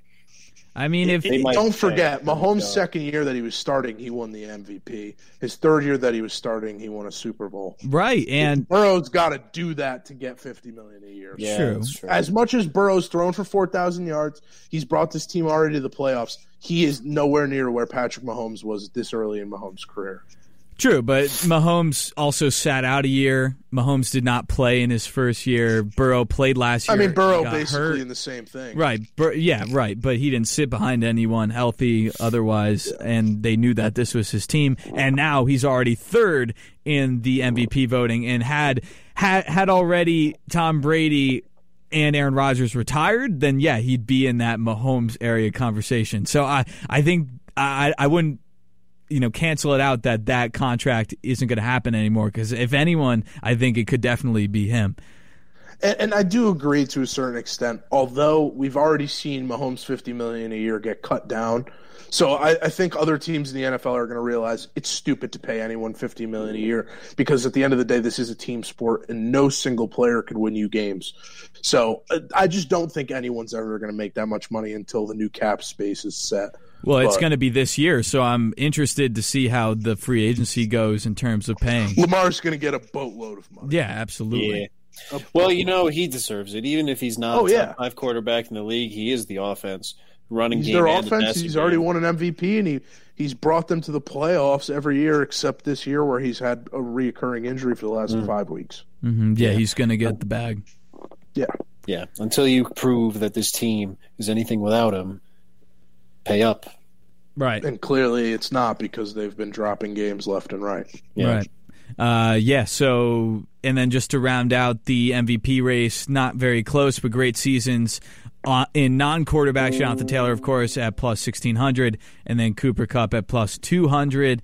Uh, offensive Player of the Year should be very interesting. I'm assuming it won't be a quarterback. Like I'm hoping they don't give Rodgers the MVP and then Brady the Offensive Player of the Year. Uh, I mean, I I'm don't- going to feel bad for whichever one of these. I don't think it's going to be. Well, actually, I, I think say it'll that. be It Taylor. Brady. but- yeah, but Well, I, I'm going to feel bad for Kupp, and if it's Kupp, I'm going to feel bad for Taylor. See, but you know what's funny? You know what's really funny is two years ago, the offense player of the year race was a running back and a wide receiver. Christian McCaffrey ran for over a thousand yards and received for over a thousand yards. And Michael Thomas broke the receiving yard uh, receptions record. If Cooper Kupp goes and breaks both of these records, he should 150 trillion percent win that offensive player of the year over Jonathan Taylor. No matter if Jonathan Taylor rushes for a thousand yards tomorrow or on Did- Sunday. Did you mention Matt how close Kupp is to both? No, yeah, I was about to say he needs seven catches to tie, uh, and eight catches to break the record, which is 100% possible. And then he needs 135 yards to break Calvin Johnson's receiving yards record at uh, 1,964. Which, Now, I- if you're going to get 135, you'd probably need at least seven anyway. Right. Yeah. And uh, as much as I want Cooper Kupp to break the record, they're playing the 49ers this week, so I hope he doesn't break any records. That, that spoil spoil little thing over there. Well, yeah, I mean, we, we can't lose. like, we're not allowed to lose. So, yeah. This is a must win. Are we going through that, Well, that yeah. again? And the I EA do that again, but Eagles luckily there's a lot less. a lot less there's a lot must less- wins. Wait, what? Also, yeah, a lot. the Eagles are playing the Cowboys, and the Cowboys are anyone's guess. So you, you well, you're The Eagles six, already aren't you? clinched. Yeah, The Eagles they're already si- clinched. It's uh, it's between They're six? me. They- no, they're Oh, seven. they're seven. They're seven, but Wait, they've the already 49ers clinched. are six. but you did. 49ers beat the Eagles earlier in the season, so they are above them because they have the same record and the same conference record. We're between us and the Saints because of other situations that'll allow the Eagles to get in. Because the Eagles have the tiebreaker over the Saints, so if the Saints Oh. get in, the Eagles are over them. Wait, so now if you lose to the Rams and the Saints win, do they get in instead? yeah, Oh. So who's six? The, the Eagles. 49ers. The 49ers No, Right no, no, no, no. In that scenario, In that scenario, the Eagles The are Eagles. six. Yeah, the Eagles. are E there. A G L E S. Yes. Yeah. Wow. Okay. Yeah. Important games this weekend. Oh. Yeah, so now it's must win. Now when we're not making fun of Luigi, they're all must wins. Well, we had an They're extra must game. wins at week one. They're Yeah, always every, must. every week is a must win. Every week week's one's a a must must win. win. The Patriots lost to the Dolphins in week one. If they won that game, maybe they'd be the one seed, but they're not. you know, because they're they're they didn't win every game. okay. What are you Uh, talking about? so we got through the I'm MVP. talking about they have one less win than they could have had, but that's not considered a must-win game because it's week one. Okay. All I think Burrow. just quick on Burrow. I think he's still going to win an award this year with comeback player of the year, right? I feel Oh. like he's locked in for that. I don't. I don't. Him or know. Dak? Bo- Him Dak, Bosa's- right? Bosa's Dak's not winning too. nothing. Luigi wants Not to Dak, know that. not Dak's stinky Burrow, booty. Nick Bosa. Like, and I, so? I, as Oh, much yeah. as a 49ers fan as I am, but truthfully, Nick Bosa deserves that award. He tore his ACL, came back in his top three in every single rushing category. I, or pass rushing category, not running. Yeah. Uh, yeah, I've loved seeing Nick. Uh, I, I, I, you know, it's a good thing that the 49ers have been giving him the ball more. I like seeing him in the backfield. Okay. thank, thank you, uh, thank you, Zach. All right. So Purple elf in the top right of my screen. No one knows what you're talking about. This is a radio show. we've we've gone through we've gone through the Bengals, we've gone through the MVP voting, Aaron Rodgers and Davante Adams, Antonio Brown. Uh, just quickly, Big Ben wins his last home game, most likely at Heinz Field against the Browns, twenty six to fourteen. Makes sense that it's against an AFC North opponent. Uh, never had a losing season with the Steelers, which I think kind of went under the radar. Eighteen years in a row, they hadn't really talked about it until this year for whatever That's reason. incredible. Uh, yeah, the, if you're He a had Steelers eight fan, years, obviously. if you're a Steelers, Yeah, you're a fan, you're fan. You're almost as spoiled as a Patriots fan. yeah, That's and and I don't think it's going to be the same yes. situation with the Patriots where they take a year with Cam Newton and then get their franchise quarterback again. I think it might take a little bit longer for them since they already missed on Haskins. They tried Dobbs, like they've tried quarterback Mason Rudolph. They've cu- tried quarterbacks. They haven't forth. drafted a quarterback in the first round since Big No. Ben, though. So Uh, Haskins, they drafted with the 15th overall pick. In the, Haskins uh, got drafted No, by was- the Washington football. Oh no, Yeah. I, I'm all messed up. Yeah, no, he got signed by them. That's right. And then they decided to be a good idea to take him. I don't know why they did that. Yeah. Well, he had a Uh, good arm. He just had a lot of problems in Washington with going to strip clubs when he's not supposed to, and Not watching film. going to strip clubs. Yeah. Yeah, All right, so he's reaching his end in Pittsburgh. He's had a great career, one of the last QBs in the 2004 draft class with Rivers and Eli. 100% will be a first ballot Hall of Famer. Uh, that's the end of our childhood quarterbacks for the most part, but obviously Aaron Rodgers and Tom Brady continue on. Tom Brady's still around. Yeah, Tom Brady's been longer than everyone. and Matt still Ryan. around. I would say Matt Ryan could be put in that. Matt. Ryan, Stafford. Uh, I'm trying to think. of Rodgers, Kirk Cousins has been around for a while now. Eh, Um, trying to think who else kind of dates back where That's really they're still around. That's yeah. really it. Yeah. really it. And Flacco's still Not- around. yeah. Joe Flacco. Yeah, I, I guess. that's Yeah. right. You know, elite the eliteness of Joe Flacco. Big honcho. uh, but yeah, I would like to say again, I've said it on the air once before, but boy, is he massive. I didn't realize until I saw him. In oh yeah, he's That's- huge. It's an irrelevant thing to say, but I was taken off guard. The, the height and size of Joe Flacco. Yeah, he's very wide. It, it takes a big Well, guy he, to be he is an NFL player. He's Yeah. pretty big. Hunter Renfrow's in the league, and so is I don't know Blankenship It's fair. All right, so and every other kicker. Scott has not called in yet. We actually haven't received any callers. Thank you, everyone. But no, just kidding. Uh, do we want to dive into the dark web that is the New York Football Giants? do we want to try Yeah, to? I What is an episode of the really show do. without the New York Giants? Yeah, I really, Try really. to weave this is one of the first episodes where I actually deeply would like to talk about the Giants. Okay. Uh, all right. So many different avenues where we could start. I don't. I guess we could start where we know what is true. Yeah, we don't need to talk about how terrible they are. We, we all know that they're terrible. Right. We could talk about that we know Dave Gettleman is gone. So that's a sure thing. We not we're not sure who's going to replace him yet. Wait, he got fired? No, no, no, no. We know that he's definitely gone after the year is what I'm saying. He hasn't been fired Oh, yet. Did they come out and say that? No, they have not come out and say it, said it explicitly, but it's been said basically in every news source that it's definitely a sure Strong thing. feeling. Strong feeling that they're not going to bring him back, and they may clean house altogether. Now there was another thing. So they obviously said two weeks ago that they were going to bring back Joe Judge and Daniel Jones. We weren't as concerned about the Daniel Jones as we are Judge, and they had a pitiful, pitiful, disgusting performance against the Bears this past week, losing twenty nine to three. Oh, that was so embarrassing. It was horrible in, in. Chicago. It's all right. I really didn't even watch it because I knew exactly what was going to happen. We threw for negative 10 passing yards. First drive, what was it? A strip sack? Strip Six? sack, fumble. Or no, not not six. Like got down to the one yard line or something. Yeah, it was. It, it's it's just been horrible, and they brought him back, or they said they're going to bring him back, but then more things came out this week that said if Joe Judge has the same performance against Washington or a similar performance this week, then he's most likely gone. And I think that was just maybe giving something for the fans and the media to sit on, keeping him. But how ca- how can you bring him back? Did you see the 11 minute rant that he had? No. He had an 11 minute rant after the game on uh, on Sunday against the Bears, and, and he was just getting questioned about what this team like where where this team was even going. And he went on an 11 minute rant talking about how the team is in a good position. We've seen a lot of growth with this team. Like, we're doing the right things are in place. And he said the hardest thing about changing a football team and a culture is changing the way guys think. And then when Yeah, when went on this whole other thing saying that play, former players of the New York Football Giants were calling him te- and texting him saying that whatever situation they were in, they're in now, they would rather and wish they were back with the Giants. Which number one, everyone was like, "Well, that's kind of odd because that doesn't really make any sense."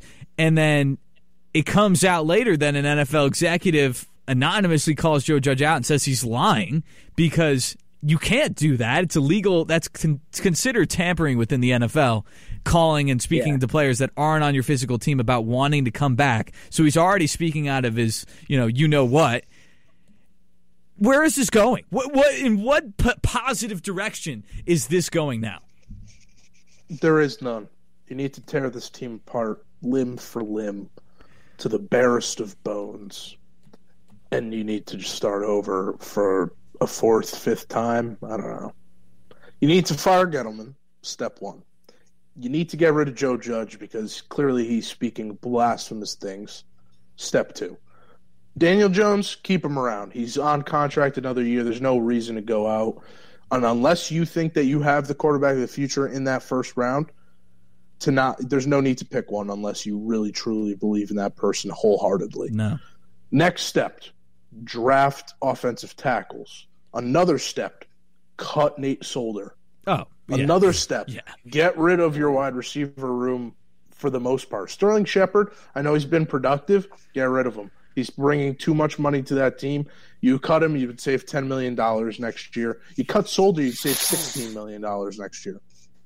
There's a lot of places you could cut and make new money. They already are going into the season with one of the best cap situations because of how many people are on rookie contracts. You keep Saquon around. He had a 100 yard game for the first time since before he tore his ACL against the Bears, which was the only bright spot of that entire game this past weekend. You got Azeez Ojulari. You got Dexter Lawrence. You have Leonard Williams. Some good guys there to build around on your defense. Blake Martinez will come back. James Bradberry has played okay, not as good as he did last year, but still is a top corner in this league. You have spots. You have Xavier McKinney who's on the come up. Joe Judge is right. There is some great things about this team, and it's mostly in the youngness of this team. But the problem is, is that Dave Gettleman has year in and year out failed to sign the correct veterans to make those rookies look good, and that's your big problem. It's possible that another problem gets exposed. If well, it, I believe that it's true. The strength of this team is that it's young.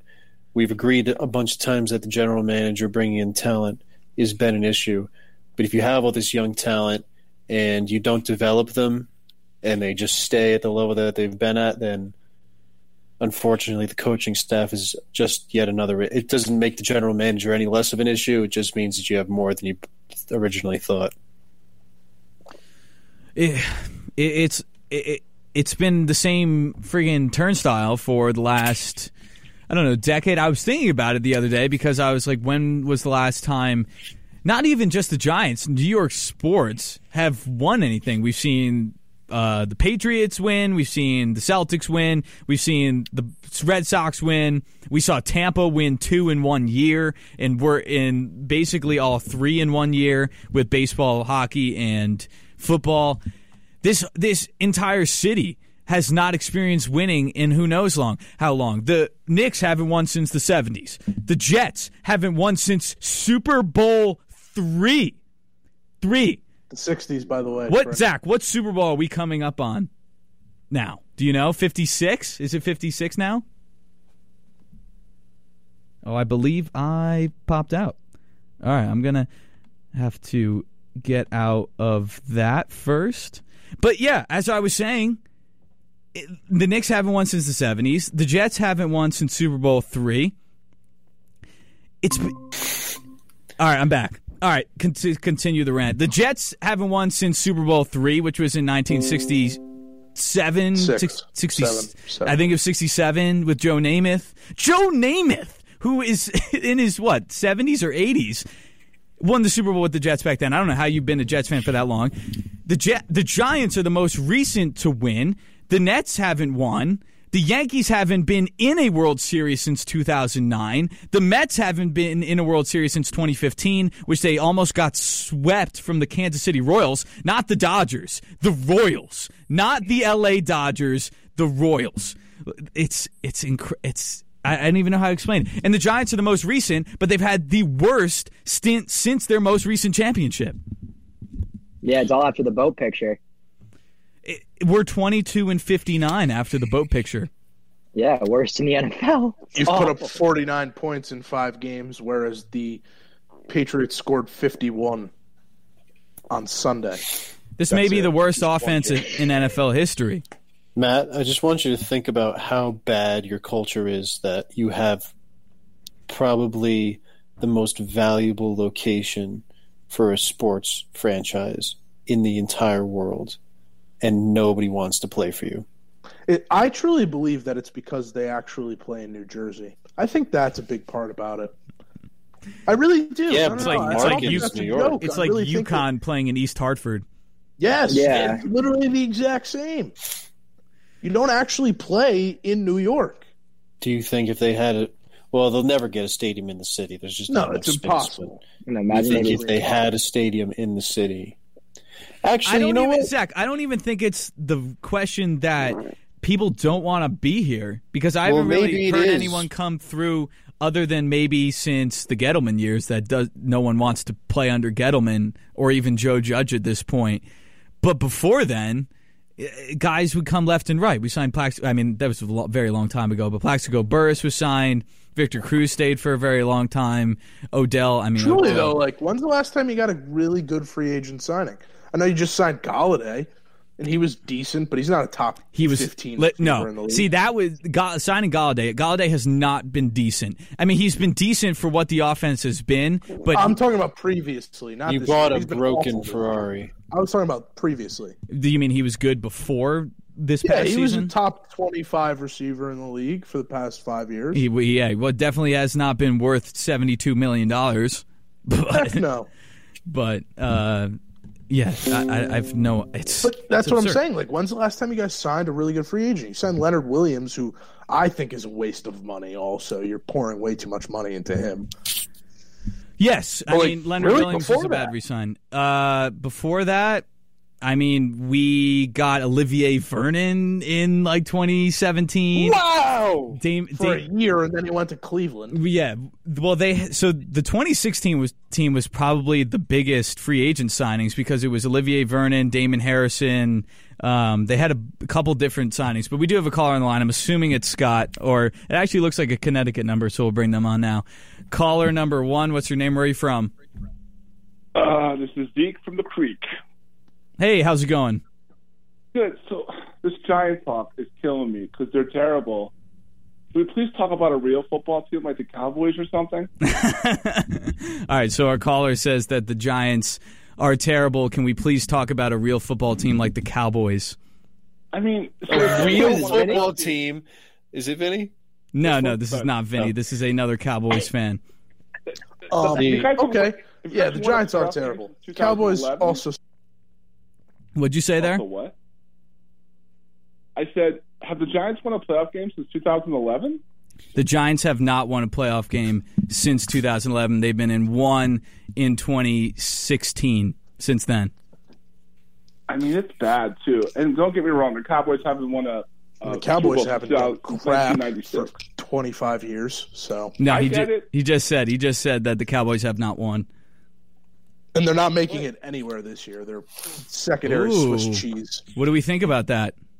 I think that I'm glad what happened to the, with the Cardinals. It woke them up. They were they weren't as good as the way they played against Washington, which Washington mm-hmm. stinks, and mm-hmm. that was just a mm-hmm. perfect storm. They're not that good, and they're not as bad as they were. And by the way, a question for you guys: the fumble at the end of the game doesn't the booth have to review touchdowns and fumbles in the the game?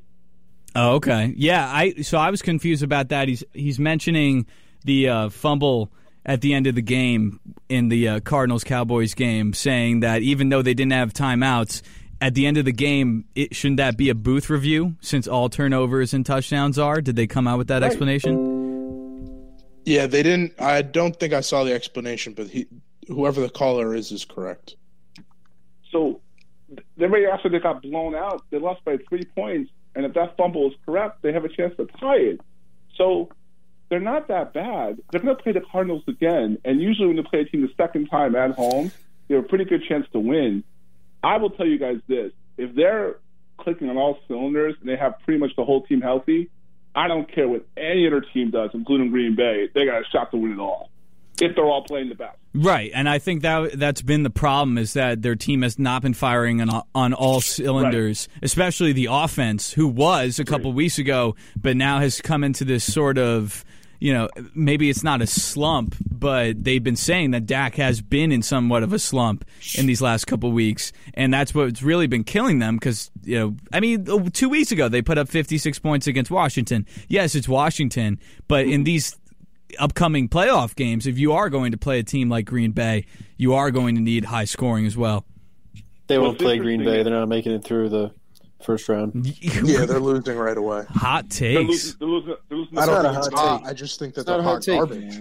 Listen, they They had play the the football team twice. They play the Giants twice. That's four wins, which they got. well that Any other team in the NFL that's not named for the years. Jaguars in that same position, they're not getting four wins. So, uh, so It- they, the they didn't go NFC to East they, is so they didn't go to New England and beat the Patriots. round of the playoffs because they have the same experience What? So- these garbage. So he, teams. he said they didn't go to New England to beat the Patriots. He's talking they about did. They did. yeah, I know They did, but I also don't think the. Patriots are all that. No, caller. I'm gonna imagine you're not a taker of the Bing Bong parlay. no, absolutely not. All right. All I'm saying So- here is that the uh, Cowboys are extremely overrated. The Patriots are also overrated. The Cowboys aren't going to make it anywhere in the playoffs. The Eagles aren't going to make it anywhere in the playoffs. Unless they somehow escape the NFC East, they will never be truly legit football teams.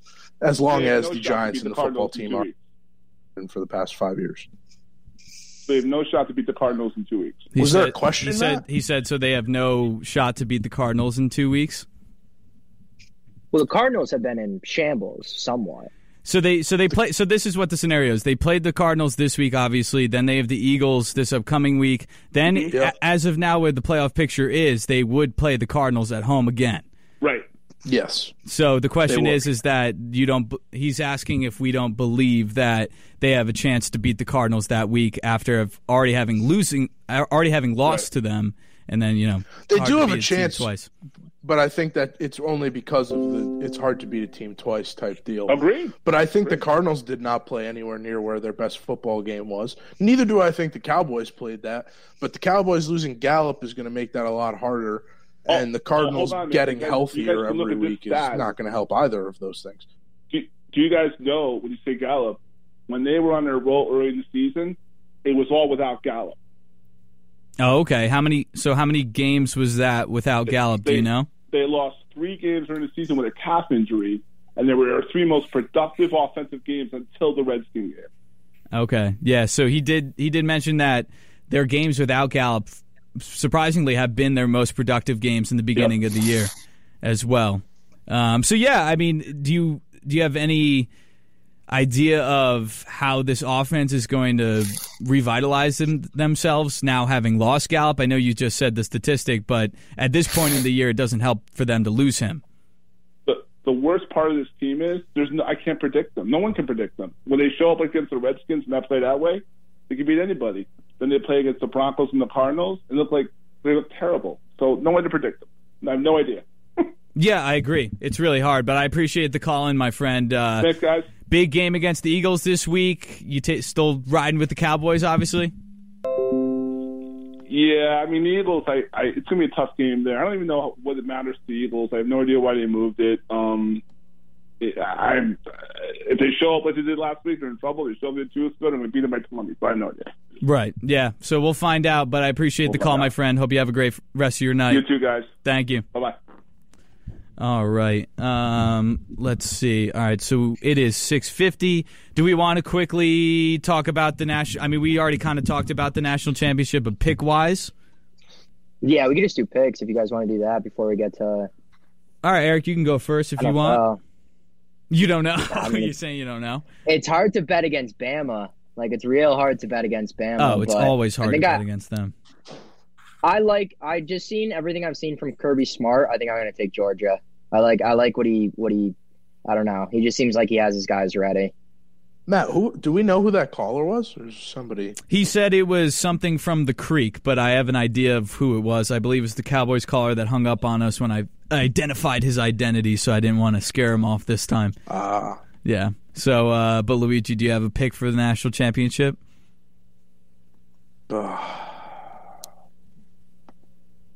probably. Uh, probably gonna go with Bama. Bama. Yeah. All right, and then do we? Is there a spread? Three points to Georgia. Three. Three All right, points. Zach. Any ideas? I stink at this game. um, I'm going to go with Alabama because I picked them and they won, and that makes me happy. And Michigan, I hate them now. So, and I hate Georgia too for beating Michigan. So go ahead. I'm going to take Bama. Yeah, I think Bama might be. It's obviously not the square pick because it's an underdog still, but Alabama being kind of underdogged in this game, it's obviously, as we said, hard to beat two uh, teams two times in a row, as they did w- within the uh, SEC championship game. But I'm going to take Bama. It's hard not to take Bama, at, at least at this point, um, with the Heisman.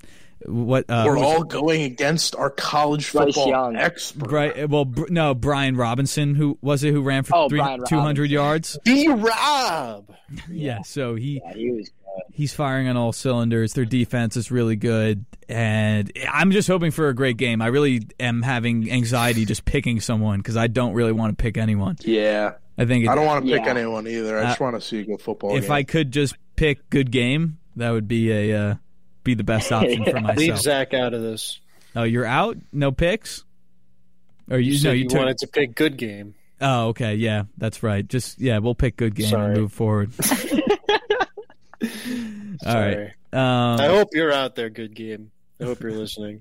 he, he's out there somewhere. He's out I there don't even know somewhere. if he's listening, but he's out there Yeah. somewhere. Out in Natick. All right, let's get into the picks. The final regular season picks of the year. It's been great so far.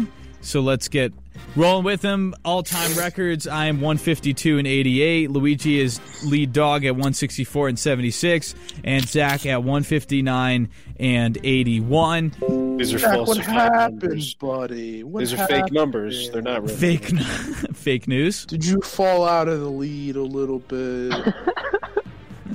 I think I'm supposed to have 170. 100, 170 wins, yeah. I mean, I think I, I did the addition this time, so I think it's accurate. Uh, 17 games remain, or no, 16 games remain in Week 18, the first time we've ever had a Week 18 in the regular season in the NFL. Saturday to start off, 4:30. The Chiefs 11 and 5, 10 and a half point favorites at Zach's Denver Broncos 7 and 9. Give me the Chiefs. Ha Taking cha cha. Here. My team sucks. I'm going to take the Chiefs. No more riding the Broncos. I'm over Is it. Vic gonna get fired, Zach? Yes, hope not. he's I done. hope not. Fire He's everyone. not done. He's not done. Matt wants mutual. I want mutual. I want mad. I want mutually assured destruction amongst You know all what? teams. We don't have time for it. I have a strong opinion about this. Maybe I'll share it next week. Luigi and I had the chance this weekend to converse about it, so stay tuned for for that. All right, Luigi, you taking the Chiefs? Yes, I am taking it. I slipped it in there before Zach Oh, okay. went cha cha cha. Cha, I, I heard cha cha Oh. cha with no slip. Sorry. Yeah, no, I, uh, I, I'm taking the Chiefs this week. They're the better football team. All right, Chiefs across the board. Saturday, 8.15 Saturday Night Football. Cowboys, as we just mentioned, 11 and 5, 7-point favorites at the Eagles, 9 and 7. Uh, kind of crucial, not really crucial game for both teams as they both clinch, but could mean stuff in seeding. I think the Cowboys played a game that they probably could have easily won against the Cardinals. I think the Eagles might be a little bit worse. Give me the Cowboys. Going to take the Cowboys this week. I think that they should be able to handle the Eagles.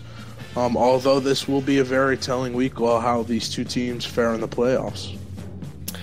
Well, I be- be- believe the Cowboys roster is better. However, I believe the momentum of the Eagles is in a better direction as the Cowboys. I think they're going to fight real hard for the spot, and also I need a separation prick from Luigi. It's not going to matter, but I'd like to get close. All right, so that's the uh, Sunday night or Saturday night football game between the Cowboys and the Eagles. One o'clock on Sunday. Bears six and ten at the Vikings, seven and nine, three point favorites to the Vikings. Uh, give me the Vikings in Mike Zimmer's last game, most likely. I really pray that it's Mike Zimmer's last game, and I hope he goes out with a win so that he can leave, get out of football, maybe just become a defensive coordinator. Um, yeah, taking the Vikes. Maybe he'll become a cobbler and make shoes like Daniel Day Lewis. I'm gonna I'm gonna take the Vikings as well. Yeah, maybe Zach, but uh, he has coached football for the last like 30 years of his life, so probably not. All right, Vikings across the board, one o'clock. Washington football team, who will not be the Washington football team as of February 2nd. They've apparently Oh, yeah. re- releasing could something. Oh, different. yeah. Well, they could be. Yeah, It- They're not gonna. But it seems like from the uh, leaked videos that it seemed they uh, they like the new image, so it's I'm excited. between the Commanders, the Brigaders, and the football team. okay, maybe it is the football team with a, a cleaner look. That'd be absolutely hilarious. And then, pranked. We're still w- we're still a football team. WFT. Uh, at the Pranked. We're changing our name to the Washington Redskins. seven Well, point they said favorites. it's on uh, it's on Groundhog Day. They should just be the Groundhog. Maybe they'll true. be the the red tin washing skin.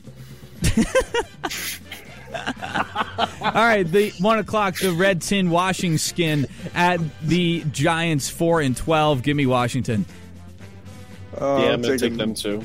taking the football team and possibly the last game as the football team.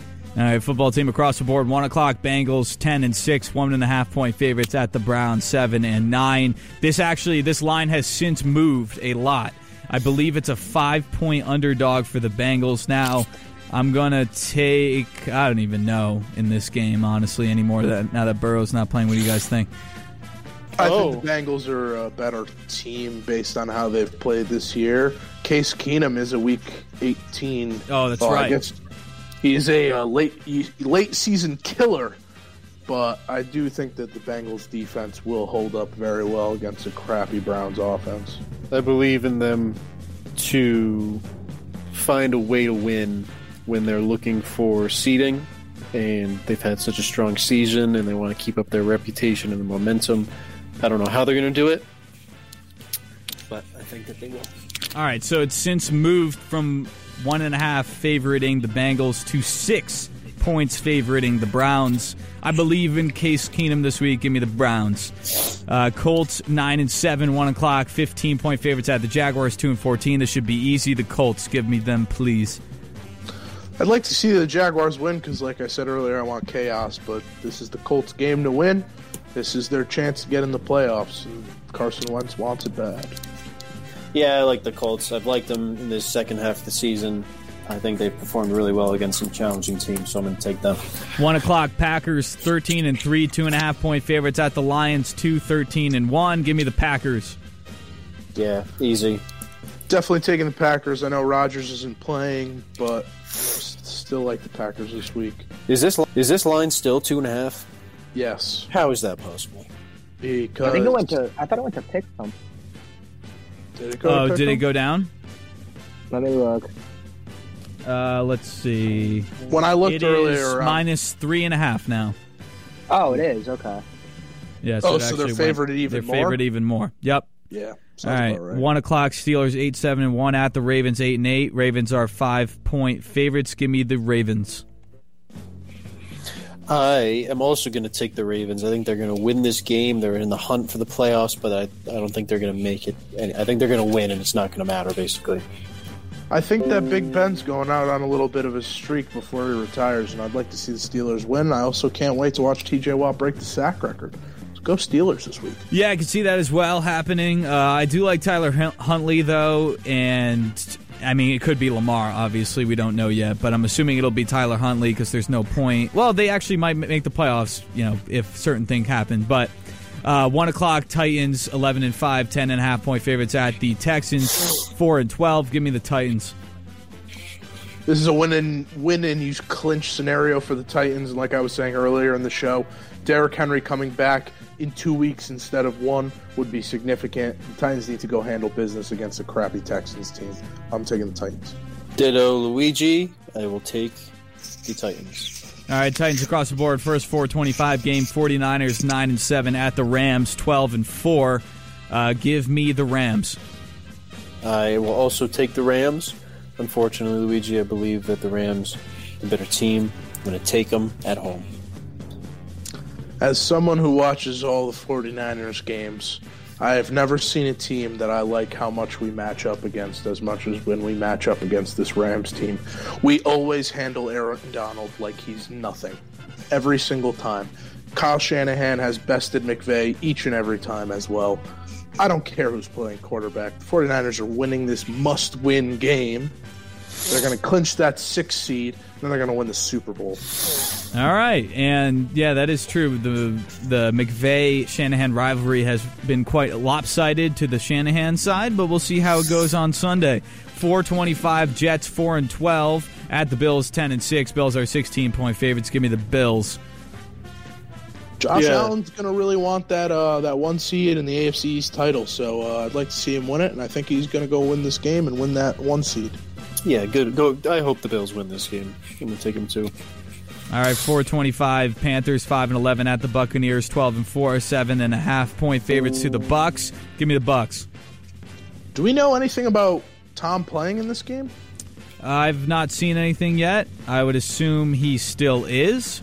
Yeah, I haven't Yeah, seen anything that would conceding- suggest otherwise. because- Seeding in the NFC could move a lot, especially so with I'm the Rams he's Niners playing. game or the Cowboys. so I'm I'm assuming sure they he's want to win this game.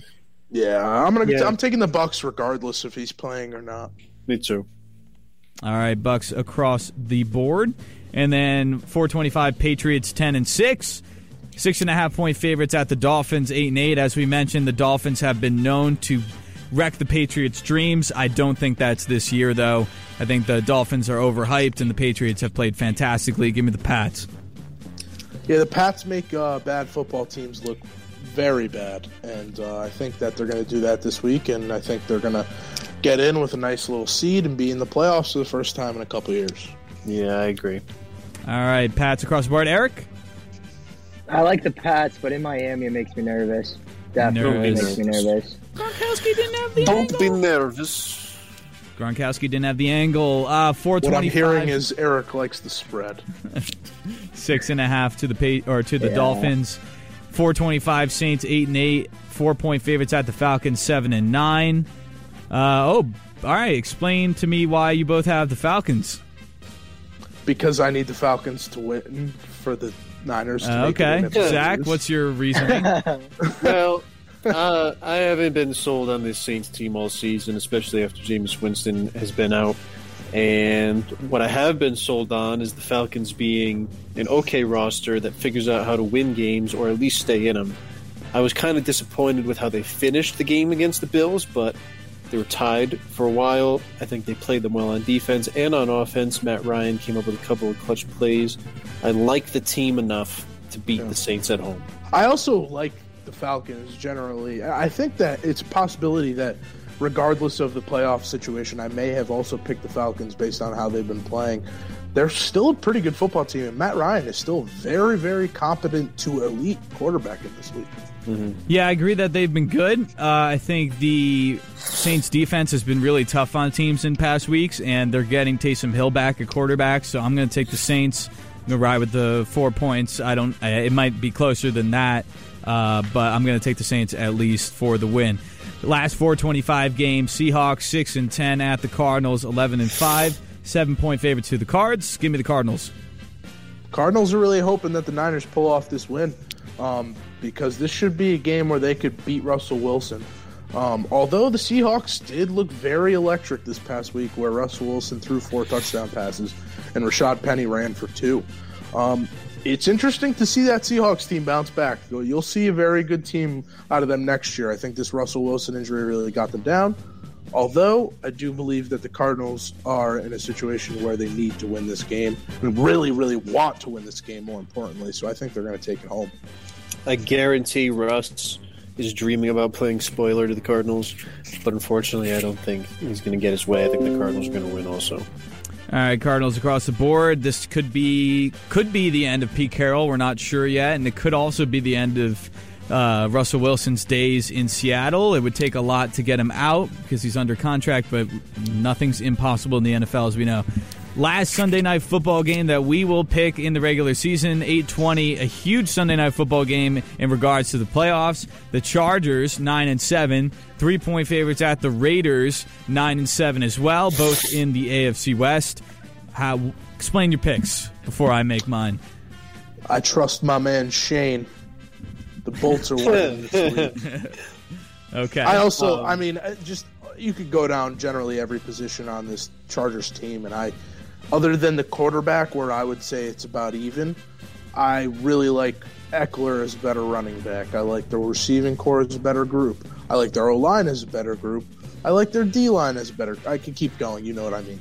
I just think the Chargers got every aspect of this game as a roster, and I think that having this extra firepower, being it's a it's a huge playoff implication win game, and it's a huge division game as well. I mean, all these games are division games, but I, I, think the Chargers pull this off. And you know, last time I didn't side with the Bolts, I got I got a little uh, pie in the face from my friend Shane, so I'm gonna go with his Bolts this week.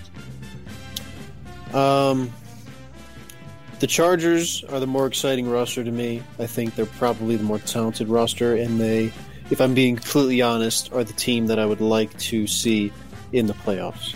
However, this season I have picked against the Raiders many times, and I have been foiled a lot. I've been foiled a lot picking against the Raiders. They're at home. They've had a heck of a season. They've lost a lot. They've been through a lot. I know Derek Carr, in his heart, wants this probably. He probably wants this playoff bid more than anybody in the entire league, and I'm not going to pick against him again in Week 18 with everything on the line. Yeah, I agree with that. Um, I think the Chargers would be the much more exciting team to make the playoffs. I think they probably would be much more competitive than the Raiders would be in a playoff picture with the Chargers in it. Although I, I'm very impressed with what this Raiders team has been through this year and how they are on the cusp of making the playoffs still with all the things, you know, head coach to Henry Ruggs to Arnette uh, to you know pretty much every every possible bad thing that happened happened to that team, and they're still nine and seven. And Derek Carr has played exceptionally well, and I think it would just be a really feel good story if they did make the playoffs. Griffin Wolf has all, also called us out every single week on our page when they, Yes, when we pick against them, and then they do win. So I, I think this is one of the many times, and they are at home. I think the uh, Death Star could be rocking for the first time in its you know in its career as basically Young a playoff career. yeah, as a basically a playoff game this week. So I'm excited for it. But that's the picks. Take them as you please. We'll post them on social media coming this weekend. As a reminder, that has been Phire Football Radio on WHUS Storrs 91.7. It's been great with you from the hour of se- uh, 5 to 7. It's been myself, Matt McGrath, Luigi Capola, Zach Schmoll, and Eric Harkins. Any final thoughts? Um, I'll go first because I know Zach's got. Uh, you know what? Go ahead, Eric. You go ahead. I just wanted to know if Luigi thought that last game was a must-win game. The Sunday night football game. Actually, no, it's a must tie game. It must Yeah, tie game. Yeah. yeah. right. Zach? Um, the official ranking of fast food sandwich shops goes DiBella's, Jersey Mike's, Subway's, D'Angelo's. It's undisputable. Lock it down. If you're looking for a good sandwich, any one of the top two is fine. Um, if you're actually looking for a good sandwich, don't go to any of those places and just call somebody that you know lives in the area and ask them where a good sandwich place is because those places are as good as hot garbage. Go find a little hole I in had the wall. Jersey Mike's today, and I was very satisfied. Go sir. find a little hole in the wall. If you're in Hamden, Connecticut, you go to the corner deli or you go to Ray and Mike's if you want a sandwich. There you go. All That is right. the undisputed facts. Okay. And then, Luigi, did you say anything on top of that or no? I we can't hear you, Matt. Oh, Can't did you- you. Come back. anything on top of that or no? Um, there's a lot of must-win games in the NFL this week. Um, there's must-win game. There's, uh, three playoff spots that are still up in the air, um, being the last two AFC spots and that last one NFC spot. Um, good luck to anyone who's rooting for one of these teams that's on the cusp, like my Niners, Raiders, Chargers fans that are out there. Um, good luck to all of you, and I hope everyone except the Saints is happy after this weekend. All right, yeah. Good luck to everyone who's rooting for their team to either make the playoffs or continue their season in the playoffs, and they already know that. It's uh, any team that you pretty much are, unless you're the Jets or the Jaguars, you're better than my Giants. So we'll leave it at that. But enjoy the semi-playoff games this week. It's the first time we've ever had Week 18 in the uh, in the NFL season. So enjoy it. It's a nice 17 game, and then we'll have the Super Wild Card next week. But it's been great with you from the hour of five to seven. Hope to see you next week. Thank you for tuning in, and we'll we'll uh, we'll be on the uh, football watch until.